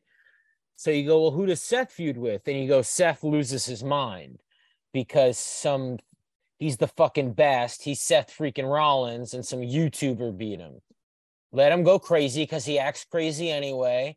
And let's do this Seth Rollins shit the right way. Yeah, but the Yeah, crowd and I likes him think too that much. um, I know this crowd likes him too much. So, you, you and guess what? The crowd likes the Fiend and the Joker and other people who want to do mass murder. So let Seth Guys, and- Rollins be that. Yeah, but no, Rollins winning, and then the next night. I mean, I, as much as I don't love this, it's like he comes out the next night, and Lashley, who didn't have a match at Mania, is like, you know, I'm not letting this happen again. And then you get a Lashley Rollins feud for Backlash, which is a fine Raw something. or Robert, you just made the entire world unexcited about wrestling with that. yes, Dude, Seth Rollins squealing because Logan Paul won. That's so cool. That's going to be so fun. Either way, I think this is going to be match of the weekend, right? I mean, everyone's saying the Owens thing or the Dom and Rey thing, but as far as like actual match, I I just think Seth is too great, and Logan had too, too great of a match with Roman. I mean, they had the best Saudi match ever. No one fucking cared about that match, um, but they still made us care about Saudi Arabia events from that match. I, I I really think you guys aren't giving these guys enough credit. I don't know. I no, haven't I seen think they're what's on the Ring of Honor moments of the weekend. I think it's going to be like high spot of the weekend. Can I do that? Will be in Like this within match. the match. Yeah, there'll be a a a move or two in this match that you go, oh, whoa, whoa, you know, Yeah. something really really special. And low spot will be, um, you know, Mike Bailey injuring himself in front of five people. Mike, who do you got? I, you know, I think it's gonna be, I think it's gonna be Logan Paul because LA, Want to win? Who do you want to see win? LA loves cheering on untalented people. Um, I want, I mean, I, I, you know, I just want a fun match. Like, I just want a spectacle here.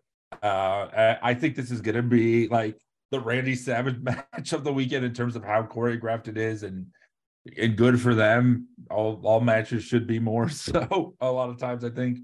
Um, and I think this will be fucking awesome. Um, but yeah, I I think this match will have the most unexpected entrances. Dude, Logan last when Logan came out with the fucking Pokemon, it's like I was like, this guy gets it, and I think he's gonna top himself here. I mean, the thing about YouTubers and viral people, they care about what people think more than anybody, more than pro wrestlers even, and they will do anything for attention.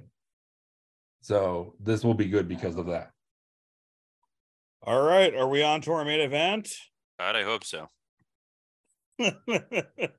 Next up, we'll stick with you, Robert. Cody Rhodes versus Roman Reigns. I think it's going to be Cody. I think there's a bloodline turn here. I think it's going to be interesting no matter what. I mean, I think that right now, because of where Roman is, whoever Roman comes back to fight at SummerSlam, whether it's Jey Uso, whether it's solo, it's going to be a marquee match. Who do you got, Robert? They've been telling this story for a year. They've told it perfectly. Cody returns. He fulfills the legacy of, of uh, what his dad was unable to do. He wins the title. Roman goes away for a while. And I think you have enough runway that next year at Mania, you can do Cody Roman 2 and have him flip roles. Very possible, honestly. Very possible. Uh, Mike, who do you got? You know, I think this is the the second most dusty match of the weekend because Dom and Rey is basically Dusty and Dustin with Rhea as Terri Runnels. um, but I, I think no, I, I think it should be Cody. I mean, I think that uh yeah, like I said, it is a little predictable, but you know, land land the fucking plane. It's fine. Um, and um, it's interesting because yeah, in some ways this is a year long story, but they've done a great like to their credit and their hype machine. They've done a great job of making this seem like a three year story, and like like let's be honest here, Cody's brilliant plan that the other wrestlers haven't had who fight Roman is what if I just get two other guys to maybe help me? I mean, you know, but it, but it, hey, it's better than what everyone else did. You know, it's it's better than the strategy of I'll try to beat him in my country, and if I lose, I'll sing "Country Roads." Um, so Cody Rhodes, uh, I, I think wins this, and I think it's a big fucking moment. And um, you know, hopefully, there's still some ticker tape left after that amazing main event last night. Uh, Scott, who do you got? Why did they give him ticker tape again?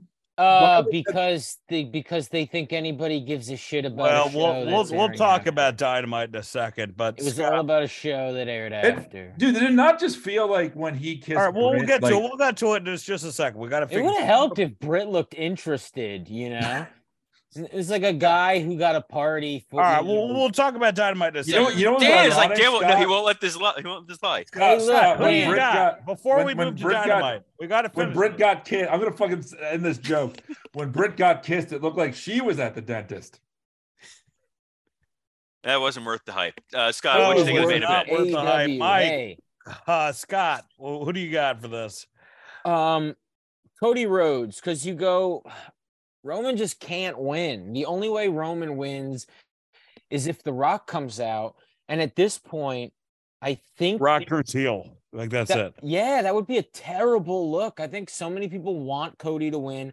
Also, everybody's kind of over The Rock for the moment. People will love him again, but Oh, he's going to be there this weekend. Some capacity. you think so in some capacity? I guarantee you. Whether it's, I actually think him helping Roman would be cool. Um, but it would be another year of the Bloodline storyline. You'd have to switch it up. And my whole thing is storyline, man. And if you could make the Bloodline story interesting with him as the champ and The Rock helping him, then great. But uh, if you can't, then have The Rock just come out and rock bottom, you know, LA Knights uh, if Stone Cold doesn't want to do it. yeah, yeah. I, I don't think this feud needs The Rock yet. Uh, I do think it eventually needs The Rock. And, and look, not no, this feud doesn't need The Rock. I think if we're being honest, this feud was started because of The Rock, and that's a really great way to finish it eventually. But this seems to be Cody's story, so you have Cody win. And you let him cry. And you know, oh, it's just gonna be amazing. All right, folks, that's our WrestleMania prediction section. It's time to get to Dynamite. We usually do hour by hour, but I'm just going to recap all of Dynamite since we're running a little long, and uh, then we can debate it. So during this episode of Dynamite, we had Jungle Boy versus Matt Hardy, an MJF promo. The acclaimed. They should have canceled WrestleMania when they saw the star power of that first match. The acclaimed in 2.0 in a segment. Dalton Castle and the boys versus Blackpool Combat Club. A Kenny Omega promo. Don Callis apologist to Hangman and is then attacked and legitimately busted open by the Blackpool Combat Club. High spot of the week. No, no, no, by himself. By himself. That's true. Jeff Cobb versus Kenny Omega with a Daniel Bryan or Brian Danielson heel turn. FTR uh, guns package. Uh, the Butcher versus Orange Cassidy for the international title or whatever the fuck they're calling it now. Willow Nightingale versus Ruby Soho. And our main event, the return of Adam Cole as he squares off against Danny Garcia. Mike, what did you think? I know you got to leave soon. What do you think about this episode of Dynamite? Um, I actually think I could stay a little bit longer, so I'll, I'll just when I when I have to leave, I'll leave. Um, I thought it was fine. You know, it, it wasn't great. Uh, you know, the this is the biggest weekend wrestling of the year, and we got to see the two smallest men in the main event. Um, dude, like I said, the ticker tape thing, never like I've always said that Adam Cole looks like a Make a Wish wrestler, and this really, it was like, it felt like like I'm sure they did this when Connor wrestled Brian at WrestleMania 30. Like, just like, was it be like, was it because his like his parents were just happy he kissed a I girl? mean, you're uh, they're trying to build him as a world champion already, and uh, it's it's Dude, absolutely. but getting ticker tape just for beating Daniel Garcia, I, I and I get that they were hyping the show afterwards and everything. It just it it was fucking stupid, man. And It was- it and and look, bad. I I watched um All Access. I thought Cole actually came off really likable in that, but this ticker tape it reminded me of like the fucking gender reveal Cody Rhodes stuff. Like I, I think I think that um Tony doesn't know how to be happy for people in a normal human way. Um Jungle Boy and MJF, look, the, the Hardy sucks. Um shouldn't be on TV anymore. Um I thought MJF, you know, was still the better guy in this promo. It, it, but it's also that thing like now you have you know Adam Adam Cole's with Britt like you know we knew in real life and now in, in character. And and then Anna Jay and Jungle Boy like we don't need all that shit. Like I mean it worked in terms of an insult but how many heel women with male faces are there going to be? Um it's kind of confusing to me and and Jungle Boy's just not great on the mic even when he says he's not great on the mic somehow it doesn't make you like I, him I more. agree with that. That was rough. And then do Brian, I mean, they're like, he's been home all these weeks. It's been three fucking weeks. And he had like Dude, this, He's AEW Big Show at this point. dude, he had this Oh, whole like, face turns his head. dude, he lost in an Iron Man match to a cheating heel. Like, wouldn't he want a rematch with that guy? Like, what is what the fuck is this? This is stupid. Um, Uh, it's called CTE, and yeah, that's that's fair. and it's That- the that's longest running storyline in pro wrestling. Michael. yeah, I, I we, we gotta we can't grade it to that. You know, I don't I think then- we can, and this is this is how disturbed he is. And guys, I- I'm down with the sickness. This this Danielson shit was great. All right, I mean, stop. What do you think of this episode of Dynamite? Well, I, I'm, I'm not finished. Like, All right. because like the Blackpool Combat, they came out like three different times, and you know, like in a cartoon when people fight and it's just a bunch of dust clouds and like a random hand and foot. That's what they felt like every time they came out there. Which Scott's like, yeah, that's why I loved it. yeah, that rules. That's the best. um, and then, dude, I mean, this this women's uh program that they have is not helping anybody. They got to get rid of this shit, man. this is really bad. And, and the whole like, dude, the fact that we've been building Juice Robinson versus Ricky Starks. we have matches in between setting this up. And the way, dude, the way that he sounds, man, it's like a kid on the phone trying to be an adult. Like, yeah, I'd like some pizzas, please.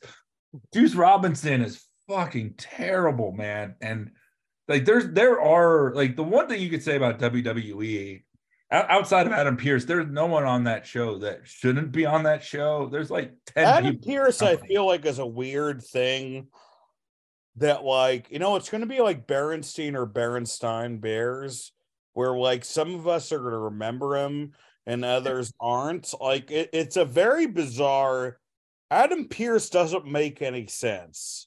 No, and I, I can see you defending him as the uncharismatic authority figure of this show. but he sucks, man. And and and but but the last thing I was gonna say about about this is uh the the, the whole Kenny thing and the but like these guys none of them are just like sincere enough to make you care about their well-being. And Don Callis is just none of them are good actors, man. I mean, if Don Callis was half as good as Heyman, that would be fine, but he's not even like a fourth as good everything these guys say seems fake, rehearsed, and just not genuine in any way. They don't talk like people. Mike, it does not seem rehearsed, okay? That's fair. Everything's done in a first take. But um yeah, overall, I mean, it was like it was an easy to watch show. Like I dude, I tried watching Raw because I'm excited about Mania. This was still a way better presentation than Raw. You know, the, the, like even the worst episodes of Dynamite, you still get fun fucking commentary from Schiavone and Taz. Those guys are fucking great together. They're, and and it breezes by. Raw is a fucking slog. So that's I, I still think this was a dud episode, but it's an easy to watch show, and and that's the credit I'll give it. You know, Scott. Um, I wasn't crazy about a lot of this episode, like the start of it and the end of it. I loved the Blackpool combat stuff. Uh, even if it meant Dalton didn't even enter the ring for his match, I thought it was really fun and progressed the story. I love Don Callis being attacked because you know he wasn't gonna be sincere with Hangman Yet now this erases the possibility of him being aligned with Moxley and them. So who is he aligned with or what are his intentions? It makes things complicated and fun. Uh, Omega being pissed off, Omega having a great match with Cobb, Danielson, all of that was I I just loved, loved, loved. Omega having the New Japan Devil Sky entrance, etc., etc. Um, but does what who's who wrote does it though, Victor? What does that mean? What was I talking about when you said "does it" though? Sorry, That there's someone sounds in the about chat. right. Uh, that's Yeah, one no- of our live, uh, our few live audience members who haven't dropped off. Oh, Callis framed it. Oh, no, I don't know. He bled for real. So also the story, a high spot for some. Callis was attacked by Blackpool Combat Club, and he like legit hit his own head on the ground or something, and sliced himself open so bad that when me and my my girl were watching it, she gasped because the gash was immediate and giant. Moxley got jealous. people that love people shouldn't show them Don Callis. strong words from a but strong. but you know look orange cassidy versus uh versus the butcher you go oh he's a fun base for cassidy to do some cool stuff off of but why is this happening guy, why am They i watching that guy. this they Right. killed that motherfucker though. sure sure but the Moxley the you know the um i'm sorry the the jungle boy stuff didn't do anybody any favors the main event i thought again it felt really forced where you know this this this show is coming out that none of us really care about and adam cole is that type of face that you got to roll your eyes at because he's smiling and it's oh thank you thank you yes i'm back it's like no one acts like that you know even baby faces say let's fucking go or something you know so it just feels like it's devoid of like They're fucked, man. If they really think that fake. like the Adam Cole MJF promo is their money program, dude, but again, Cole major pops, major major for reaction. that audience, but like, and it was a great match. It's just who cares? yeah, but that's I think big it's a. I, I think the story of a guy who should never it. have wrestled in the first place, wondering if he can wrestle again, is really compelling. All right, well, that's a little, that's a little Harvey, uh, Harvey Fierstein, but uh, what do you mean, Dan? Robert, Robert, what did you think of this program? Look, this was a great show that really delivered on fire on all cylinders. Uh, Jungle Boy versus Matt Hardy, main event anywhere in the world, blew WrestleMania out of the water. Uh, the fact that Hook and Jungle Boy were a tag team and then stopped being a tag team, and then Hook is now coming out to save Jungle Boy because Tony Khan can't pay attention to his own fucking booking is just chef's kiss magical. Max pointing out all of Jungle Boy's flaws in a completely accurate way where you're like, you know what? This guy not only sucks, they've given him opportunities and he always fucks up. Why do we give a shit about this guy? Uh, super excited to see what's going to happen with 2.0 and the acclaimed because you don't want to put the acclaimed in front of a live crowd. You want to put them in pre tapes where they're with 2.0 looking like the best fucking friends in the world. Uh, I was excited to see Dalton Castle wrestle. They jumped him, whatever. Uh, Jeff Cobb and Kenny Omega was a fine match. I actually, in some ways, liked it a little bit more than the Vikingo match just because it was a story. They were telling a story in the match of Kenny being hurt. There was drama to it. It didn't just feel like Kenny's waiting to get to the next spot and then we're going to do another cool spot. Uh, the the Brian attack at the end after he came back, everybody knew it was going to happen. The crowd was just waiting, and then they were waiting and waiting and waiting for that moment to happen. Uh, Orange Cassidy versus Keith Martin. I mean, the Butcher was uh, look Butcher is not good. And my favorite part of this match is that Taz knows he sucks, and Taz is really good at burying a guy without burying him. There's a oh, moment yeah. where he almost drops Orange, and he's like, "Butcher's just so strong." Like that's when I know that Taz is just fucking taking shots at him. Though it was really novel to have the second match, the second in the second hour, a match have a guy jump another guy and then start a match. Unlike in the first hour, we had guys jump guys and then start a match. Fucking creative. Tony Khan, Booker of the century. Love this guy. Juice Robinson exists solely to piss me off. He is so fucking bad. Like I'm, I'm, I'm really hoping it's He's like not a, that bad. He's, oh my god. bad. Dan, you're dressed like Uh. a fucking cow, and I'd rather watch you like cut a promo than than Juice. Juice Robinson is he's so bad that it almost feels meta. It's like if the room was a wrestler, and if that's what they were going for, awesome.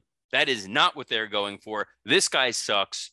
It's weird you did the Willow Nightingale match here when next week you're in Long Wait, Island, wait, which wait, is let me interrupt you. Okay.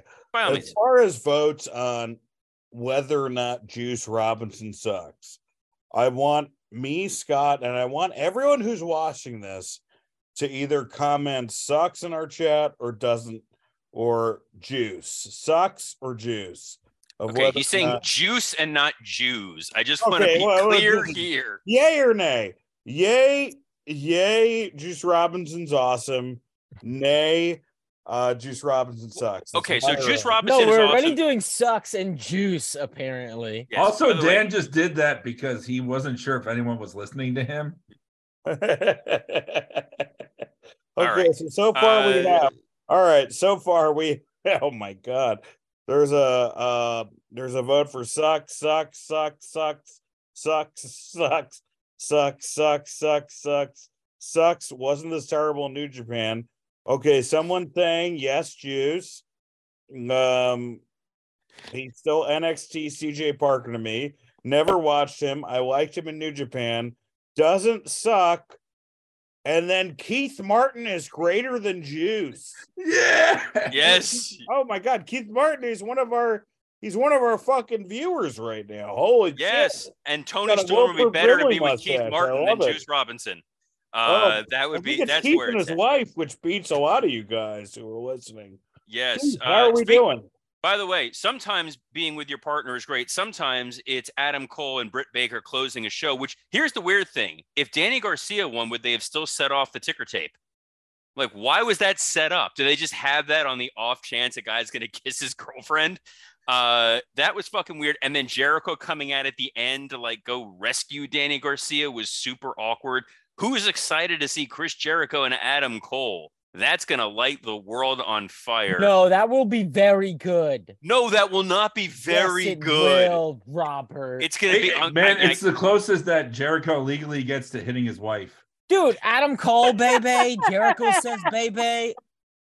Up. Yes, that's going to be one promo, but I can't wait to see Adam Cole versus Jake Hager, then Adam Cole versus that one guy from 2.0, his name I don't know, All then him right. versus the other guy, then maybe Sammy uh, until we get to Jericho. No one cares. This show is a total waste of time. Uh, Tony Khan is like, it was there was nothing that was you going like I got to go out of my way to see this. You No- could have skipped this entire show and you would have The been fine. entire elite All right. uh, Blackpool thing was very worth everybody's time. Uh, Brian that- turning heel. There's a three second clip. Boom. There you go. Zach, you can unmute and mute anyone you want, right? Yes. Okay. Don't wake I would Zach like from his get nap. Keith Martin's opinion on Dynamite. We're getting Keith Martin's opinion on Dynamite. Yeah, Keith is uh, one of our. Uh, he, he looks like Wilford Brimley. People have been bringing him up in the chat. We gotta we gotta hear what he thinks about this episode of Dynamite. Keith Martin, you're about to be unmuted. What is your opinion? He's Yeah, not unmuted. yes, We're running a tight himself. ship here. He has to unmute himself, then there's no way that will happen.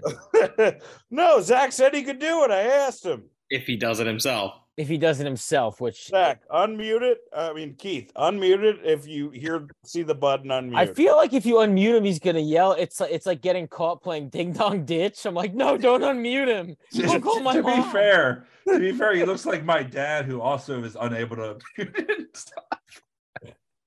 Keith, can you not unmute yourself?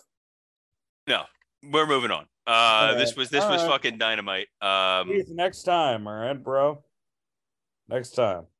this was like Keith Lee's entire push in Dynamite and on AEW. We're excited to see what happens. Excited to see what happens. Uh, he was where's let down. We move on. And, uh, and and Keith Lee, similar body types, one Caucasian, one African American. Yeah, That's but this not Keith has fans.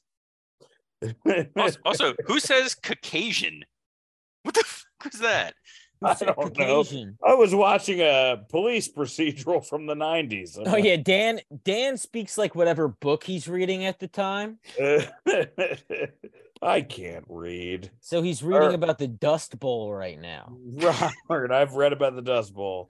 Uh, Robert, What? So, uh, any other final thoughts, Dynamite, before we get to high spot, low spot? Dud. Uh, well, there we Can go. I, can I say the saddest moment from the show last night for me was when uh, MJF and Jungle Boy were talking about how they stole the show at Double or Nothing, and I just out loud by myself said, "No, the Stadium Stampede did." Did Logan So- look at you just disappointed? No, he was in bed. I won't let him watch that shit. It's a good father. All right, folks, let's go to high spot, low spot. We are doing a Q&A Patreon after this. So everyone who is on the Zoom right now, please write your questions. Please stay. please write your questions in the uh, in the chat column and we'll get to it. High spot, low spot. Um, high spot for me is uh Mania this weekend, folks. Also, Gangrel maybe in Edge's corner. Tim White got the Warrior Award. I don't know why he got it, but I love that dude. He was nice to me in real life before Survivor Series 1996. He's Oh. deceased, correct? He is deceased. Yeah. Yeah, dude. Are they going to show those suicide vignettes? They are because they're so. just hilarious. I actually dug him, but you know, I'm. I mean, they're they're the weirdest fucking. I, I think they were like, virtually they were on WWE.com in like 2000. Like they weren't like before there was even like viral content. all I know is the reason it still even happened is that Vince was a huge fan. Yes, and you- we used to get bumped for audio time. We were trying to cut packages because oh, we got to get the Tim White suicide video up. I'll do. I'll say this. I think that uh I'm excited. That uh, that would be my high spot. I'll say Tim White in the Hall of Fame because that. I mean, the Warrior Award. That's what Warrior wanted was long term employees and do like this. Man, this guy had to fucking chaperone Andre the Giant in the '80s. What is more fucking warrior than that? having to apologize to Japanese stewardesses after he left the toilet, man. Like, I, I think that this dude paid a million dues in the fucking business. And then he's also, they said he's the first referee. I think more referees should get in. Um, it'll help the Hebner sell some merchandise. I mean, these are the dudes that we fucking remember. And I mean, the guy legit got fucking injured in a Hell in a Cell match. He's a fucking warrior, man. So I I think this should be what this award is more often, and I love that it is this year. Well, my low spot this uh this this week was uh actually Mike's high spot is I don't get there I don't get to be there for Dom and Rey. That's the one mini match I really wish I was in the arena for. Um I I also want to say Britt dumping on Thunder Rosa um in the sense that like it was just like really weird that they decided to show that on all access, which we'll be talking about on our Patreon. But they were like, you know, mum's the word on anything with the scrum. It just felt like very double standardy, and it felt like Thunder Rosa was the one they could shit on, and Punk was the one they couldn't shit on because they still think they could do business with Punk. So it was uh it, it, for me seemed really kind of like low hanging fruit. Scott, Yeah, so my my low spot this week is going to be yeah, that Moxley interview and the Punk thing and this worry of oh, is it not going to work out for Punk? I want to see him wrestle. My high spot is actually going to be other than it being WrestleMania week and I have not been this excited to actually watch a WrestleMania in a long time. Um, even though I'm not even like consuming Raw and SmackDown like a maniac, I'm just actually excited to watch a WrestleMania and every single match with my friends. I have plans each night. It's going to be awesome. Um, but my real high spot is this Ring of Honor Super Jesus Card of Honor. Christ. No, no, listen. Obviously, it's WrestleMania, but if I can have oh, another come one on, Scott. other than everyone else, this Super Card of Honor card is unreal. Now, poorly promoted, yes, you could say a million things. Uh, is this that. on tonight or tomorrow during the day? It's, it's tomorrow night, I think. Tomorrow I don't night, even Well, know when when this time. airs, Friday, yeah. Friday, yeah, Friday, dude. Did, dude, Wheeler Yuta. I know you're saying Wheeler Yuta. Who cares? But versus Shibata Dan, Vikingo versus Komander. I mean, there's a lot of great matches on Dude, this. Claudio versus Eddie Kingston. These are genuinely Tanahashi uh, versus Daniel you know Garcia. what I think about it? I think it's one of the best uh, PWG cards of all time. Sure, you you can even look at it that way. I don't mind that. Samoa Joe versus Mark Briscoe for the TV title. That that big ladder match for the vacant tag titles that uh, the Briscoes had. It's gonna be a sweet, sweet, sweet show and something that you go, oh my god, yes, I also get this outside of the obvious WrestleMania Saturday, WrestleMania Sunday. It's better than the Hall of Fame is gonna be, even though Kaufman is the man. It's gonna be better than the NXT show. This Ring of Honor show. Enjoy it. Boom. Robert, high spot, low spot the. Uh, low spot is all the punk nonsense with the, I'm posting an Instagram post and I'm going to delete it. Then Jericho's going to comment on it and Moxley. what It's did so Jericho fucking- say about it, by the way? He posted the uh, Matt Hardy delete GIF, GIF, whatever. Uh, it's it's so annoying and childish, and they need to like they- they're never gonna figure out a way to like make money properly. Uh, like CM Punk uh, coming back to AEW is about as realistic as the AEW video game coming out. So this just kind of sucks. Um, uh, high spot. It's WrestleMania week. Like this is the best time of year to be a wrestling fan. It's fun.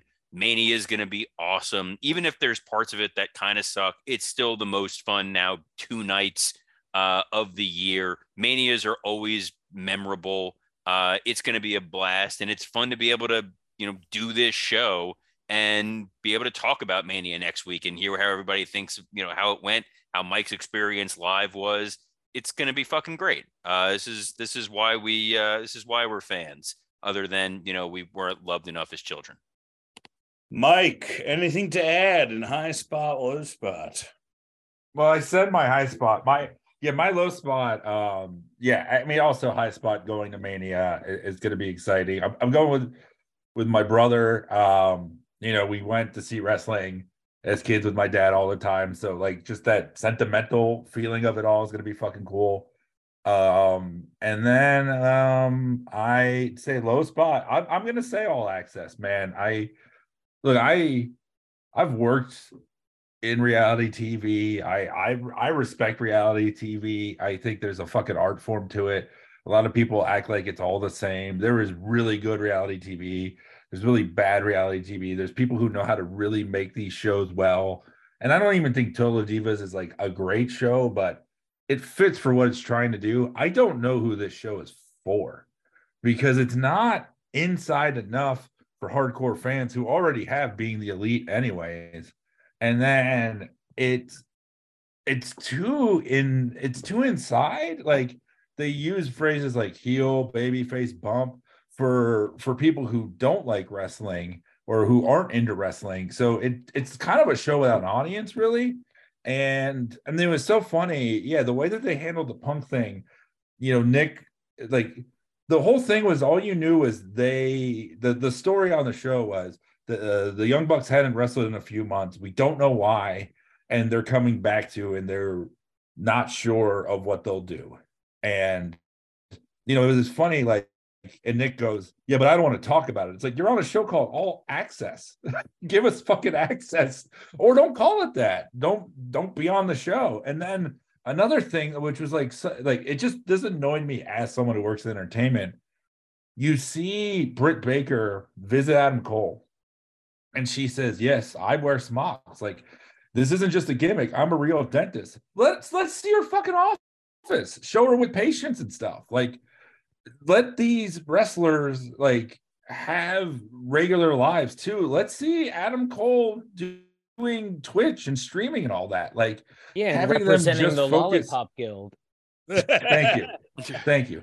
Uh, I was actually I was actually defending him for once because I thought that like him and Britt did come off likable, but they came off so one note on this show. But the one the one thing that was amazing about this show is just for whatever reason, every five or six minutes, you just see Tony Khan pop up like the fucking boy in a Domino's commercial. like they'll be backstage and then they just cut to him at like the monitor, like just making goofy faces. And and what was great was at the end of the first episode they do like a coming up this season on all access and it just ends with him like yelling incoherently. He's the adequate gazoo. I mean so i, I mean I, I, think that uh look Rhodes at the top did not make those two look better and um this this didn't hurt the wrestlers that were on it outside of you know you know he said the thunder rosa shit i thought was petty. Um but it just doesn't make the company look interesting. It doesn't you know, it, it made me realize what one of the big flaws with the company itself is the amount of times in the first 10 minutes of this show where they talk about revolution, we're leading a revolution, we have a revolution. They never explain what that is, why that is, or what makes this company different than any other company. It also reminds you that Cody's not there. Yeah. Uh, for more of those thoughts, check out our Patreon. Pretty good WrestleMania episode, guys. I want to thank Mr. Karpeles, Mr. Lawrence, and Mr. Chaplin, and of course, Zach Attack. Uh, thank you guys so much for listening. Um, please subscribe to our podcast, join our YouTube page. Well, join my YouTube page because I, I think I reassigned it. Um, follow us on Twitter, join our Facebook group. It's a lot of fun. And I want to thank everybody who joined in here live. I really appreciate you guys checking it out. Um, if you want to hear the end of this episode, it'll be on our Patreon. Until then, it's never goodbye. And Zach, wash your hands. And now the ticker tape.